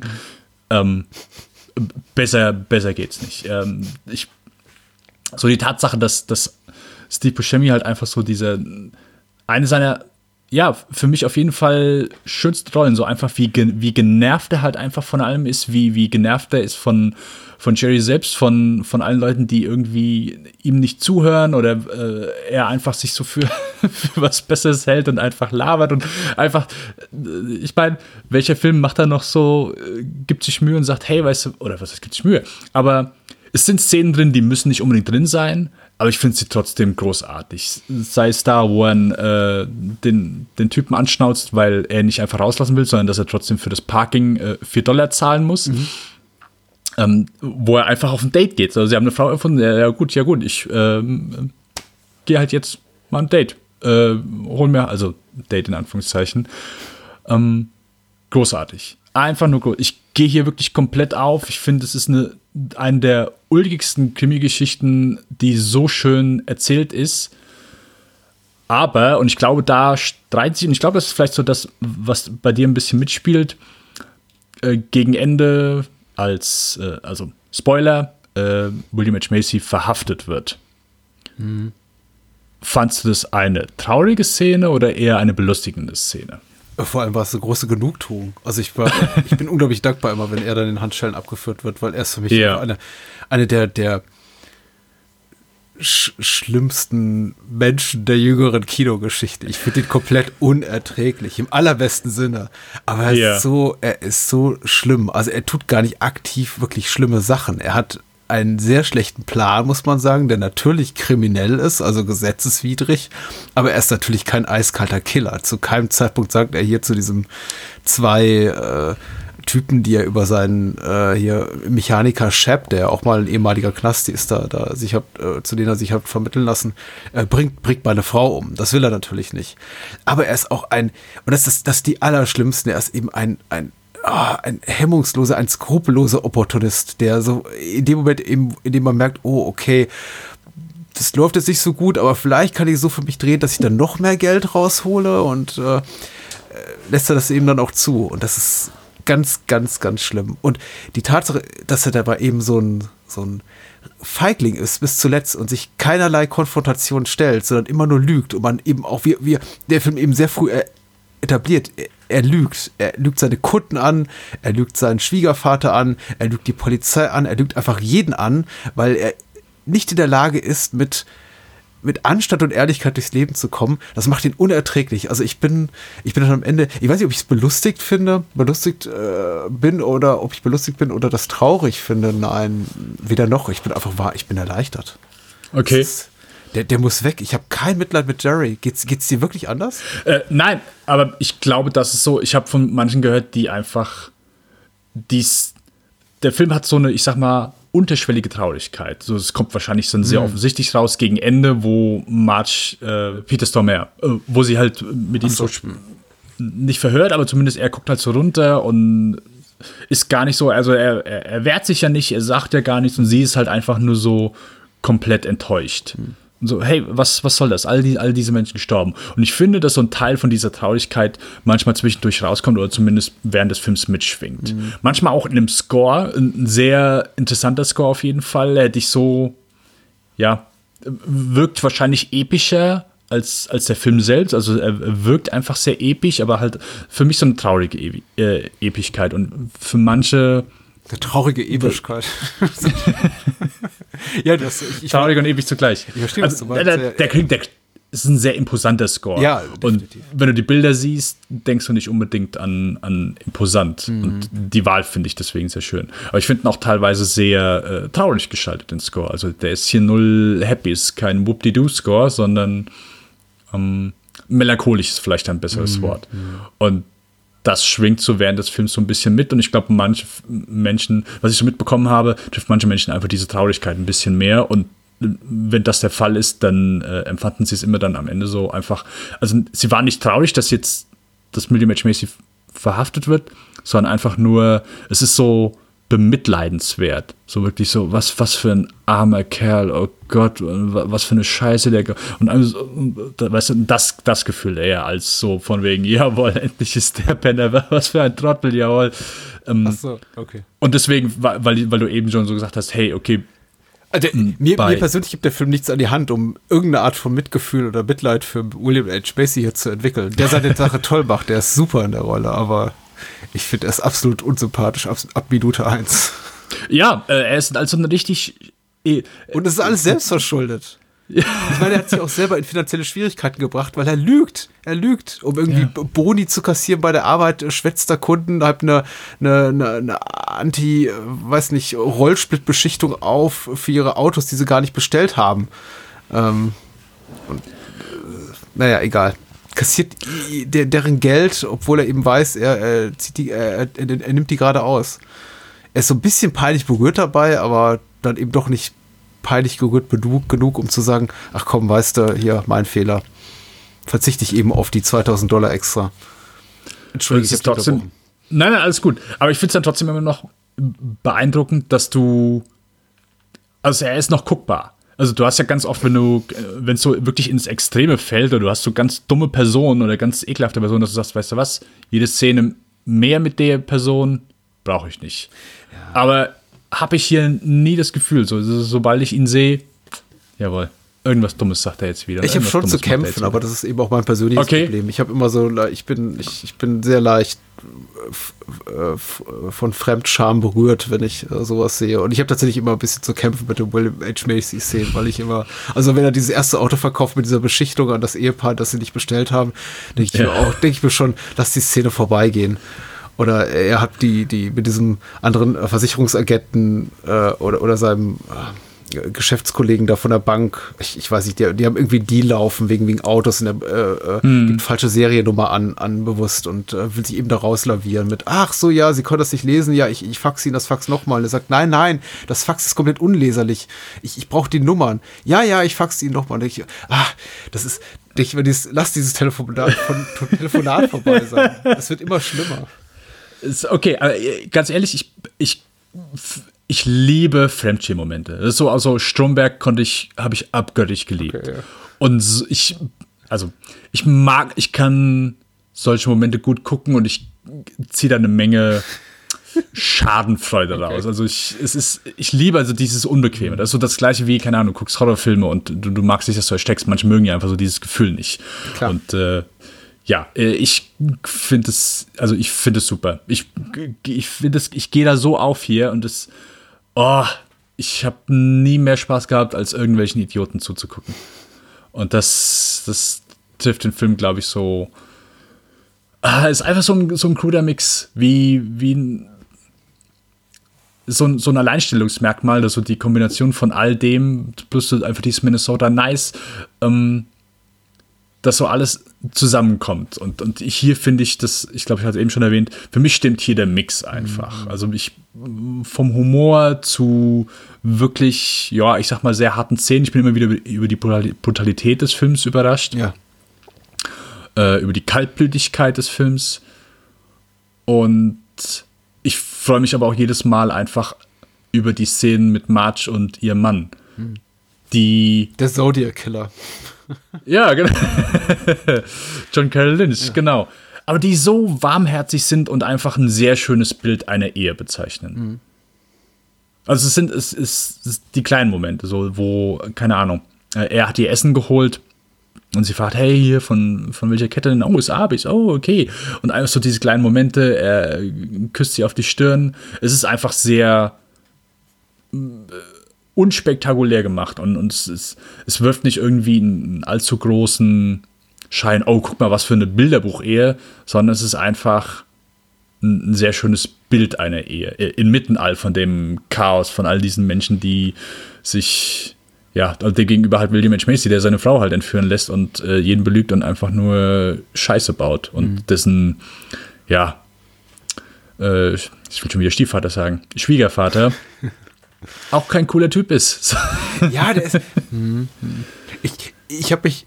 Ich habe jetzt auch Fargo bestimmt zum siebten, achten Mal gesehen und mich äh, diesmal auch so ein bisschen auf die, in die Rolle des Schwiegervaters verguckt. Und mich auch gefragt, ist er eigentlich, soll er eigentlich so eine Art Bad Guy sein in diesem Film? Äh, oder ist er einfach nur genötigt, der äh, Typ eben zu sein, der er ist, weil er also einen furchtbaren Schwiegersohn hat? Ich glaube, ich glaube, er ist auch ziemlich schlimm. Deswegen äh, habe ich auch mit ihm nicht so, nicht so wahnsinnig viel Mitleid, wenn er dann eben auch ins Gras beißen muss. Und das fiel mir in dem Moment auf, in dem er eben äh, da mit äh, äh, äh, William H. Macy da am Tisch sitzt. Ich glaube, der, der Schauspieler heißt, ist das Wade Gu- Gustafson, Half Presnell? Ja, ich glaube schon. Äh, der, wo sie am Abendtisch sitzen, da mit seiner, also mit seiner Frau, Jean, und dem kleinen Sohn, Scotty. Ja. Und er dann eben sagt, Ja, äh, ja. Der, der Schwiegervater sagt, äh, äh, du, du musst dir keine Sorgen machen, äh, Jean und Scotty sind versorgt. Und eben ganz bewusst in diesem Satz äh, Jerry ausschließt. Und da dachte ich, okay, ja, Ja, ja, ja. äh, du hast es auch verdient, weil ich mich äh, schon mal so ein bisschen selber testen wollte, meine eigene Wahrnehmung, ob er vielleicht auch wirklich äh, der heimliche Good Guy ist in einem Film, um den wir irgendwie trauern müssen, wenn er eine Kugel im Bauch kriegt. Aber nein, er ist natürlich auch ganz furchtbar. Wie viele Menschen eben ganz furchtbar sind, das weiß ich übrigens im Film auch, ähm, das, das rechne ich immer hoch an. Die meisten Menschen, die hier ableben auf eine relativ grausame Art und Weise, haben es auch nicht besser verdient. Was ich nicht sagen will, ich, äh, ich, ich wünsche jedem Menschen, der äh, mal, mal Scheiße baut in seinem Leben oder einfach nur ein Unsympath ist, sofort den Tod, das nicht. Aber es ist für mich eine, es sind für mich vertretbare Tode. Hier wird keiner umgebracht oder irgendwie wird ihm Leid oder ihr Leid zugefügt aus, aus einem guten Gag raus. Äh, Ja. Und das rechne ich dem Film hoch an. Da unterscheidet er mich, sich für mich tatsächlich positiv von vielen anderen früheren äh, Coen-Filmen, die diesem vorhergingen. Ich habe das Gefühl, es gibt ähm, sowas wie einen nachvollziehbaren Gerechtigkeitssinn, den der Film auch hat. So ein bisschen sch schau, was du tust, es wird sich bitter rächen für dich. Äh, das ist gut. Das, ist, das tut auch ganz gut nach dem, teilweise echt, echt nach, der, nach dem Bösartigkeit, die wir in einigen früheren Werken jetzt hier gesehen haben. Und ich habe das Gefühl, er, er zeigt eben sowas wie, wie wirklich echte Empathie für seine Figuren. Während ich oft bei, bei anderen Filmen, selbst bei Hudsucker, bei Miller's Crossing noch viel mehr, selbst bei Barton Fink, den ich sehr mag, oft das Gefühl habe, er tut Figuren Unrecht, die es eigentlich nicht verdient haben. Hier habe ich das Gefühl, er hat authentische Herz, also und Mitgefühl für seine, seine Figuren. Kaum jemand wird einfach nur für, für einen schlechten Gag verbraten, weil, weil er oder sie eben doof ist. Ähm, Und, die Menschen, die, die, bei denen es eben der Fall ist, wie hier der Typ, der die, die vier Dollar kassiert auf dem Parking Lot oder die beiden jungen Frauen, mit denen hier Steve Buscemi und Peter Stormare eine, eine lustige Nacht verbringen, die bleiben eben so oberflächlich, dass es auch nicht wehtut. Und selbst die, die gehen da nicht irgendwie geprügelt aus dieser Szene raus. Denen geht's ja gut. Ne? Die haben ihren Job gemacht, beziehungsweise ihre, sind ihre Geschichte losgeworden. Ähm, und der Film vergisst eben auch nicht, dass das, was passiert, Menschen eben wirklich wehtut. Ich finde das ganz bezeichnend, diese Szene, in der, der eben Scotty gezeigt wird, der weint. Also Jerry kommt quasi nach Hause und hat diese, diese, diese, diese, diesen furchtbaren Plan in Gang gesetzt, der alle, alle Menschen um ihn rum in den Tod treibt oder in den Wahnsinn oder in, in, in großes Unglück. Und ich glaube, andere Filmemacher oder vielleicht auch die Coens zu einem früheren Zeitpunkt ihres Schaffens hätten komplett vergessen, ach, da sitzt ja auch noch ein Kind. und das vermisst seine Mutter, die in 30 Minuten später im Film tot sein wird. Und die Codes nehmen sich eben die Zeit, dieses weinende Kind zu zeigen und auch äh, kurz William H. Macy, auch wenn es so für einen kurzen Moment ist, innehalten zu lassen und sich vielleicht auch die Frage zu stellen, was tue ich hier eigentlich gerade? Gut, bei Macy hat das jetzt keinen, bei Jerry hat das keinen Nachhall, also der macht dann einfach so weiter. Aber sie nehmen sich diesen Moment und das äh, finde ich eben gut. Also hat, hat, mir gut gefallen. Ich weiß nicht, ob das jetzt alles einen Punkt hat, was ich sage. äh, naja, wenn du sagst halt so, je, jeder Tod ist so, also äh, so Gerechtigkeitssinn, äh, vielleicht bis am Anfang auf die Cops und die zwei Teenager, die es halt da von Peter Stormare zerreißt. Ja, aber die haben auch keine, ja, aber die, die, die haben ja kein wirkliches kein unsichtbares Innenleben, ne? Die fahren in einem Auto vorbei und das nächste Mal, wenn sie sehen, sind sie tot. Das ist yes. so ein bisschen, also. Es war mehr als Gag gemeint, alles gut. Ja ich hoffe, es ist nachvollziehbar, dass ich jetzt kein, kein komplett gefühlskalter äh, Fisch hier bin, der Menschen den Tod wünscht. Äh. Nein, nein, nein, nein. nein. Ähm, äh, ich vergesse jedes Mal, dass seine Frau stirbt und wir es eigentlich nicht sehen, sondern er kommt rein und sie liegt da. Ja, ich habe den Film früher auch in einer schlechteren Kopie gesehen, wo man eben diese Blutspuren da am Herz so erkennen konnte oder an der Wand, ne? Und das, ja. sie liegt dann einfach nur umgekippt auf diesem Stuhl und früher dachte ich, ist sie tot? Ist sie, oder ist sie gestürzt? Also hat sie mit dem Stuhl gewackelt oder so? Nee, da, da klebt überall Blut an der Wand. Und ich musste an äh, einen späteren Film der Coens denken, wo auch, ich sag mal, ein Charakter plötzlich stirbt, aber wir nichts davon sehen, aber wir sehen nur daher das, das Ausmaß. Mhm. Und ja, habe ich gesagt, oh, okay, könnte sich hier schon mal so ein bisschen, ein bisschen an. Also ich, keine Ahnung, ich bin jedes Mal überrascht. Ja, womit du natürlich meinen Punkt entkräftigst. Natürlich wird, wird Jean umgebracht, ohne dass wir ohne dass wir irgendwie die Möglichkeit haben, groß da, da Schmerz darüber zu empfinden. Auch weil ja äh, Steve Buscemi dann reinkommt und quasi so in ihre Richtung guckt und sagt, ach, was ist denn los? Und dann sagt Peters zu Mara, pff, was ist, sie hat genervt. Und damit ist es erledigt, weil Steve, wir sind eben schon hier voll in Steve Buscemis Kopf, der einfach nur da rauskommen will, der sagen will, so hier ist dein Anteil, hier, äh, hoffentlich merkst du nicht, dass ich gerade irgendwie um, um 80 Prozent des eigentlichen Anteils beschissen habe und jetzt lass mal schnell hier weitermachen. Und äh, Gene ist dann wirklich auch tatsächlich vergessen das stimmt. Hm. Arme Jean. Wobei sie hat auch nicht so wahnsinnig viel Innenleben, außer dass wir eben lernen, sie guckt gerne Soaps. Und sie rafft's nicht, wenn ein maskierter Mann an ihrer Scheibe steht und irgendwie durchguckt, dass sie vielleicht lieber wegrennen sollte. Eine der, auch so, eine der lustigsten Momente des ganzen Films. Auf, auf jeden Fall. Einfach so dieses, okay, ich mag jetzt einfach mal, was er macht. Hm, okay. Und es geht dann erst einmal los, dass äh, sobald sie erst die Scheibe eingeschlagen wird, dann ist dann ist vielleicht Zeit, äh, schreiend, schreiend loszurennen. Mhm. Ähm, wie hat der Humor für dich hier funktioniert in den eher so, keine Ahnung, so, so die, die ein, zwei Slapstick-Momente? Also jetzt vielleicht der, wo sie mit dem, mit dem äh, Bartvorhang die Treppe runterfällt oder nachher mit der Tüte über den Kopf einfach versucht wegzurennen. Ähm, fandest du es unpassend? Ähm, Nee, überhaupt nicht. Ich habe die ja auch gar nicht so als so wahnsinnig lustig empfunden, damals wie heute nicht. Es ist ja etwas, was tatsächlich, ich meine, so ist das eben das Leben. Das Leben ist komisch. Das Leben kann eine Phase sein. Und ich meine, wenn sie sich eben in der, in der Wanne hinterm Duschvorhang versteckt, kann es eben passieren, dass mich da einwickelt und die Treppe runterfällt. Und ich glaube, dieser Treppensturz ist ja auch nicht für einen für einen Gag inszeniert. Das ist ja schon durchaus schmerzhaft dann einfach. Äh, ja, ich würde schon sagen, dass es leicht als, okay. als Gag inszeniert ist. Oder zumindest ähm, für einen Schmunzler auf jeden Fall. Doch, würde ich, würd ich schon sagen. Oder zumindest, dass, dass die Cones sagen, ey, weißt du was, hier wird gerade jemand entführt, aber guck mal, in was für eine Situation die in dieser Entführung kommt und äh, man lacht trotzdem. Also ich, ich das in dem Moment, wo er auf, die, auf, den, äh, auf den Balkon geht mit der Mütze und sie sitzt halt einfach da und das ist ja eigentlich eine Situation, wo du denkst, ja, okay, shit, oh, jetzt wird hier jemand entführt, aber du, du lachst ja trotzdem, obwohl es ja eigentlich eine, ich sag mal, eine sehr gefährliche Situation für diese Frau sein sollte. Ja. Aber die Frage ist eben tatsächlich, wie reagiert man im wahren Leben drauf? Ich meine, wir sitzen so oft vor Filmen, gerade vor Horrorfilmen und sagen, ach, würden die alle mal oh, schlauere ja. Entscheidungen treffen. Oh, Aber ja. ich habe mich auch jetzt dieses Mal tatsächlich gefragt, in dem Moment, wenn ich da säße und äh, sagen wir mal, wir würden im Erdgeschoss wohnen und da würde plötzlich jemand an der Scheibe stehen und da durchglotzen, hätte vielleicht eine Sturmmaske oder so auf. Ich glaube, ich wäre auch erstmal einfach nur irritiert. Ich würde erstmal wahrscheinlich einfach hingucken. Ich würde wahrscheinlich nicht Sekundenbruchteile später aufspringen und die Polizei rufen, sondern wahrscheinlich erstmal denken, yeah. hä? Was will dieser Typ da draußen? Und dann ist eben auch schon zu spät. Ja. Er macht es halt auch so komplett nonchalant, weil so am, am helllichsten Tag, äh, er klettert halt da hoch, äh, ist wahrscheinlich für jeden zu sehen.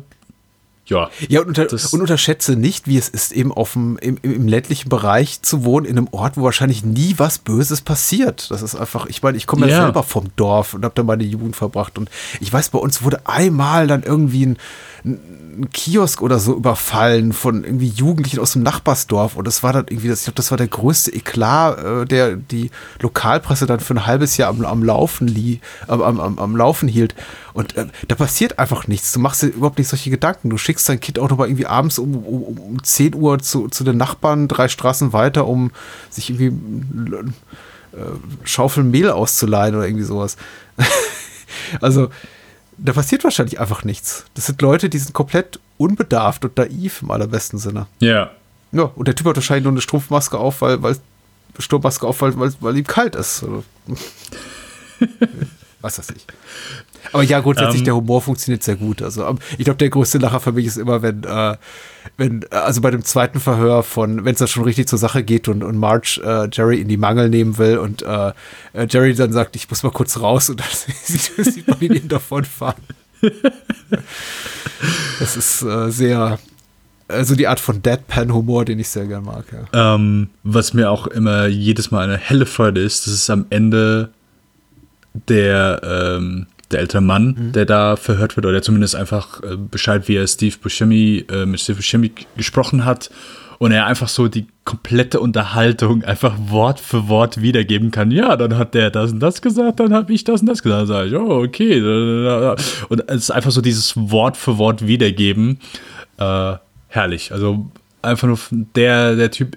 Ich könnte wetten, ist mit Sicherheit einfach nur, dann haben sie sich da von der Straße geholt, gar kein Schauspieler gewesen, aber ähm, ich weiß nicht, sehr die Codes sind solche Perfektionisten. Ich glaube, das sind schon alle Schauspieler ausgebildete. Aber ich weiß nicht. Äh, ich vermute auch. Ja, und das Schöne ist ja natürlich, und, und er muss auch ausdrücklich dazu sagen, dass er jetzt fertig ist mit dem Erzählen, sonst wird man ziemlich nicht mitbekommen. ja, genau. er, er schließt das da so ab mit End of Story. Ja. das ist ähm, sehr schön, ja. Sehr schön. Wie funktioniert für dich äh, das mit Mike Yanagida? Ich finde es großartig. So. Ich glaube auch, da ist tatsächlich echtes Mitgefühl da. Also, ist seine Frau wirklich an Leukämie gestorben? Oder, erzählt, oder erfindet er das einfach schnell, um, um beim March zu landen? Ähm, ich finde es interessant, dass es überhaupt versucht, dass sie eben da hochschwanger ankommt. Offensichtlich wahrscheinlich auch dazu irgendwo ein Mann gehört oder ein Partner, der irgendwo sitzt ja. und er trotzdem eben es versucht. Also ja, wie eben schon erwähnt, ich mag diese Fremdschirm-Momente, in dem Moment, wo er, wo er auch rübergeht, wo er, oh, weißt du was, eine gute Idee ist, ich, ich wechsle auch gerade schon einmal die Seite. Mhm. Ähm, ja, also für mich ist seine Frau nicht gestorben, also er ist gar nicht mit ihr zusammen gewesen. Ja. Also seine, seine Freundin sagt, äh, ihre March-Freundin sagt das ja, äh, erzählt ihm das ja. ja. Und ja, stimmt, stimmt. Äh, ich meine, ein paar Sachen basieren hier schon so, sind ein Tick Zufall ist mit dabei, auch so, wenn sie am Ende gerade so, oh, okay, sie sieht dann direkt das Auto. Das gehe ich aber mit beim Film, weil mir der Film halt so gut gefällt. Es gibt mit Sicherheit äh, Momente, wenn mir ein Film nicht so gut gefällt, dass man sowas eher nitpicken könnte. Ähm, aber ich finde es so schön einfach und, und, und so poetisch, dass zwei Männer, die halt einfach ich meine, wir, wir wissen zu wenig über Mike Yanagida selbst, hm. aber wenn er diese andere Frau angeblich da so, so lange auch beschattet hat und er auch so, ja, auch so ein Trottel ist und, und auch null unfähig da auch so wirklich mal ein bisschen zu sehen, da ist eine hochschwangere Frau vor mir und das Beste, was ihm halt einfallen kann, weil er gerne Freundin haben möchte, dass er, also ich, das, ich habe noch nie wieder äh, in der Realität davon gehört oder in einem Film gesehen, dass jemand versucht hat, eine schwangere Frau anzumachen. Das habe ich einfach nicht, nicht gesehen. Und, und allein diese, nicht, dass das ein Fetisch von mir ist, dass ich das nochmal gern sehen möchte, aber einfach die Tatsache, dass diese Person in dem Moment gedacht hat, das ist jetzt das Schlauste, was ich tun kann. Und damit ist es mit Sicherheit dann später von Erfolg gekrönt. Mhm. Und dass ihn einfach so diese Szene mal scharf aufmerksam macht, hey, weißt du was? Und er ist wahrscheinlich selbst gar nicht so bewusst, sondern mehr unterbewusst. Ich äh, verhöre lieber noch mal hier diesen, diesen, diesen Autotrottel. Ähm, finde ich super. Ich weiß gar nicht, wie, wie, wie konnte ich das denn vergessen, dass sie, egal, also dass ähm, Mike das erfunden hat. Wieso habe ich überhaupt darüber geredet? Ich wusste doch, dass es nicht erfunden hat. äh, dass es erfunden hat. Das war der Mike Yanagida-Charme, der hat gewirkt. Ja, tatsächlich, tatsächlich. Also es ist ja schon so, dass meine grundsätzliche Haltung ist, ich möchte Figuren gerne mögen oder versuchen zumindest nachzuvollziehen, warum sie sich in diese, diese Lage begeben. Und Ja. ähm, irgendwie, Mike macht es mir relativ leicht, nicht weil ich selber so, so fühle wie er, aber ich glaube, ich habe in meinem Leben genug Menschen kennengelernt, die so oder so ähnlich ticken und äh, eben auch vielleicht verzweifelt sind und sich zu Sachen hinreißen lassen, die die nicht gut sind für Menschen, die ihnen gegenüber sitzen, aber auch nicht für sich selbst. Und ich glaube, ich kann einfach nachvollziehen, warum er da ist und das tut. Wobei es natürlich, wenn man es so beschreibt, komplett hirnrissig ist, es irgendwie überhaupt nur, nur, nur zu versuchen. Aber, äh, aber sei es drum. Also es ist eben, äh, Marge macht es eben auch unglaublich, mir unglaublich leicht, weil sie so eine, eine unglaublich höfliche und auch entwaffnende Art hat, mit diesem ganzen, mit dieser fast übergriffigen Situation umzugehen, die äh, eben uns auch den Raum dieser Szene so viel Luft gibt zu atmen und für uns nachvollziehbar zu machen, warum Mike das tut, was, was er tut. Was Marge eben ganz häufig macht und was dem Film eben unglaublich gut tut und was ich glaube auch ein wichtiger Grund ist dafür, warum am Ende die großen Preisjurys gesagt haben, hier gibt ihnen das Preis, den Preis für das beste Drehbuch und Frances McDormand gleich noch den Preis für die beste Hauptdarstellerin hinter, hinten rein. Ja. Ähm, das ist, äh, sie ist wahnsinnig toll geschrieben und gibt eben ihren Gegenüber immer durch ihre unglaubliche Höflichkeit und Rücksichtnahme und, und Empathie die, die, die Möglichkeit, sich entweder ähm, am, am Ende besser, besser zu erscheinen, als sie vermutlich sind, oder sich selbst zu demontieren. Und äh, das ist eben in der Mike Yamamita-Szene so. Das ist bei, ähm, bei Joe zu Beginn, der einfach äh, dieses, dieses äh, DLA, DLR, was hinten auf dem, auf dem Nummernschild steht, nicht ähm, identifiziert als hier Autohändler, also als temporäres Nummernschild, was es offenbar ist, sondern eben denkt, die kommen aus einem, aus einem Ort oder aus, äh, aus weiß nicht, die, die, die, die, die Kennzeichnung hat irgendwie eine andere Bedeutung. Und dann sagt eben Marge, nee, hier Joe, ich glaube, du hast das irgendwie falsch verstanden, das ist so und so. Und man sieht eben, er, er ist peinlich berührt, weil er etwas Offensichtliches nicht als äh, solches erkannt hat. Und äh, was macht Marge? Sie erzählt einen Witz. Äh, und, und, und löst damit diese ganze Spannung und gibt eben auch äh, ihrem, ihrem Kollegen, ihrem Mitarbeiter, er ist ja, glaube ich, ihr unterstellt, das Gefühl, er hat doch, er hat doch einen guten Job gemacht. Und äh, ja, deswegen mag ich den Film eben auch so. Also der hat eben, er hat, er hat eine große Empathie für seine Figuren und er lässt ihnen eben Raum zum Atmen. Und äh, ich meine, so sehr ich Blood Simple liebe, wir haben drüber gesprochen. Ich bin sehr, sehr großer Fan. Das sind schon alles ziemlich äh, böse Leute. Ja, Alle. wo wir, wo wir von den, den zynischen Coens sprachen. Und hier gibt es echt Ja. nette Leute. Also echt Leute, mit denen ich gerne befreundet wäre. Ich wüsste nicht, worüber ich mich mit Marge Gunderson jemals unterhalten sollte und ihrem Mann äh, äh, hier, ähm, Dingens Norm. Über, über sein, sein, sein Lachsfischen oder sein, seine Briefmarkensammlung oder die Briefmarke, auf der sein, sein Angelergebnis abgedruckt ist. Also. Aber das ist, äh, das sind unglaublich liebe Leute. Ich möchte gerne Zeit mit denen verbringen. Und es hilft, diese, diese kleine DVD-Dokumentation zu gucken. Ich finde die eigentlich ganz süß. Die ist ziemlich alt, die sieht mittlerweile ein bisschen ranzig aus. Äh, Minnesota Nice heißt die, glaube ich, auch, ne? Äh, wo, wo sie eben auch darüber reden, über quasi über das Lebensgefühl in Minnesota, wo ja die Coens auch aufgewachsen sind. Und äh, mir hilft das sehr beim Verständnis des Films und der Art, wie die Figuren hier porträtiert werden. Nämlich, dass sie wirklich dieses, diese gnaden, gnadenlose Höflichkeit. Äh, das äh, ging mir sehr nahe und hat sich für mich so so, fast schon so, so eine Art Sehnsuchtsort entwickelt, hier diese fi- fiktive Kleinstadt. Weil sie alle so nett. Hast du- So nett. Hast du, ähm, hast du die Serie mal gesehen oder mal reingeschaut? Ja, ich habe die, hab die alle, äh, hab alle Staffeln gesehen, ja. Oh, okay. Hm? Wie hat dir das gefallen?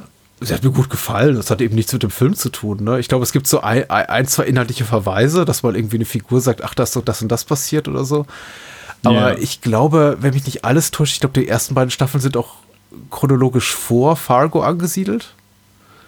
Äh, spielen, glaube ich, in den 70ern, kann das sein? und 80er Jahren. Ich meine, ja. Ja, ja. ja, und ähm, deswegen, also ich meine, da gibt's ja gar nicht so viele Brückenschläge. Ich glaube, die Coens selber haben ja auch kein Interesse, wirklich äh, sich an der Serie irgendwie auf, auf kreativer Ebene zu beteiligen, sondern haben quasi eigentlich nur ihre Namen geliehen. Äh, Ich mag die Serie aber sehr gerne. Also, wobei in äh, unterschiedlicher Ausprägung die Staffeln, die ja immer eine abgeschlossene Handlung erzählen. Wenn mich nicht alles täuscht, ich glaube, die, die zweite Staffel ist die mit Kirsten Dunst und Jesse Plemons, glaube ich. Das ist richtig. Ja, ich glaube, die fand ich am stärksten. Äh, Dito. Ja. Dito. Wobei Billy Bob Ähm. Thornton bin ein Riesenfan, werden wir noch zu sprechen kommen, wenn hier, äh, hier The Man Who Wasn't The There. Man Who Wasn't There. Äh, bin ja großer Fan von Billy Bob. War auch ein super Schurke in der ersten Staffel, aber die Staffel selbst, naja. Äh, ja, ich habe auch, die dritte habe ich ehrlich gesagt gar nicht gesehen, aber ich fand die zweite auch, auch richtig stark. Das, Dritte ist auch gut. ja, dann w- möchte ich an der Stelle dann auch hier einmal unseren Fargo-Teil abschließen. Das ist ein guter Film. Das ist ein guter Film. Äh, Noch eine Frage. Interessierst du dich für, für Autos oder für Oldtimer oder für. Also, ich, ich habe mich doch gefragt, es ist mir sehr aufgefallen, warum die auf diesem Oldsmobile Sierra Cutlass in, in, in Umber-Farben, also Dark Amber oder so, die haben immer so drauf rumgeritten, auf diesem genauen Fabrikat. Und ich habe mich ein bisschen gefragt, woher das rührt. Ob das irgendwie die Begeisterung der Cones ist für genau dieses schäbige Auto oder ob die einfach gedacht haben, nee, das ist einfach ein guter Gag, wir nehmen irgendwie das unattraktivste Auto, wo gibt und, und setzt das immer so in Szene und wir benennen das auch namentlich. Äh, nee, ich habe null Ahnung von Autos und ich könnte, ich würde sogar darauf tippen, weil sich der Name so komisch anhört. Tien Sierra, Tien Ja. Sierra. Ja, wahrscheinlich. Und dass sie gesagt haben, weißt du was, welches Auto hört sich komisch an?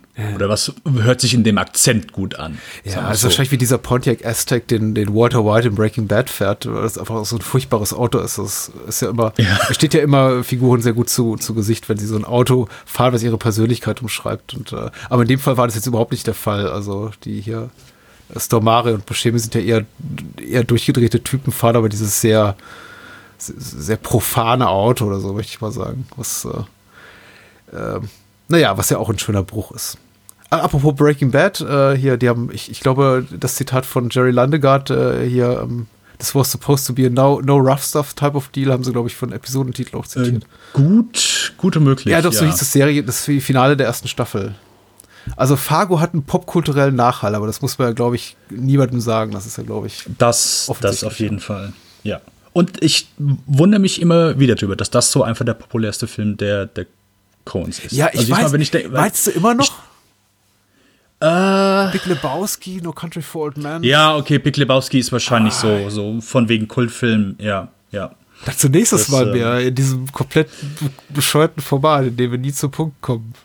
Und ich dir ständig ins Wort falle, was mir total leid tut. Äh, und ich frei irgendwelche Finde, Filme interpretiere, was ich besser tun, äh, besser lassen sollte. Ich dachte, dafür sind wir hier. oh Mann. Ja, wird, wird, wird eine schöne Folge. Ich freue mich drauf. Also ich freue mich sehr auf Du freust dich auf die nächste Episode, weil die ja nicht so gut war. Das ist dann immer so mit den großen Klassikern, weißt du, das ist so, überfordert einen immer so. Es ist leichter, über Filme zu reden, die keiner wertschätzt. Da kann man sagen, weißt du, der ist heimlich gut, ihr habt so alle nicht verstanden. Und bei Fargo ist es halt so ein bisschen, äh, jemand zu erzählen, dass Fargo gut ist, ist so, kann man gleichsetzen mit offenen, Tür, offene Türen eintreten. Ja.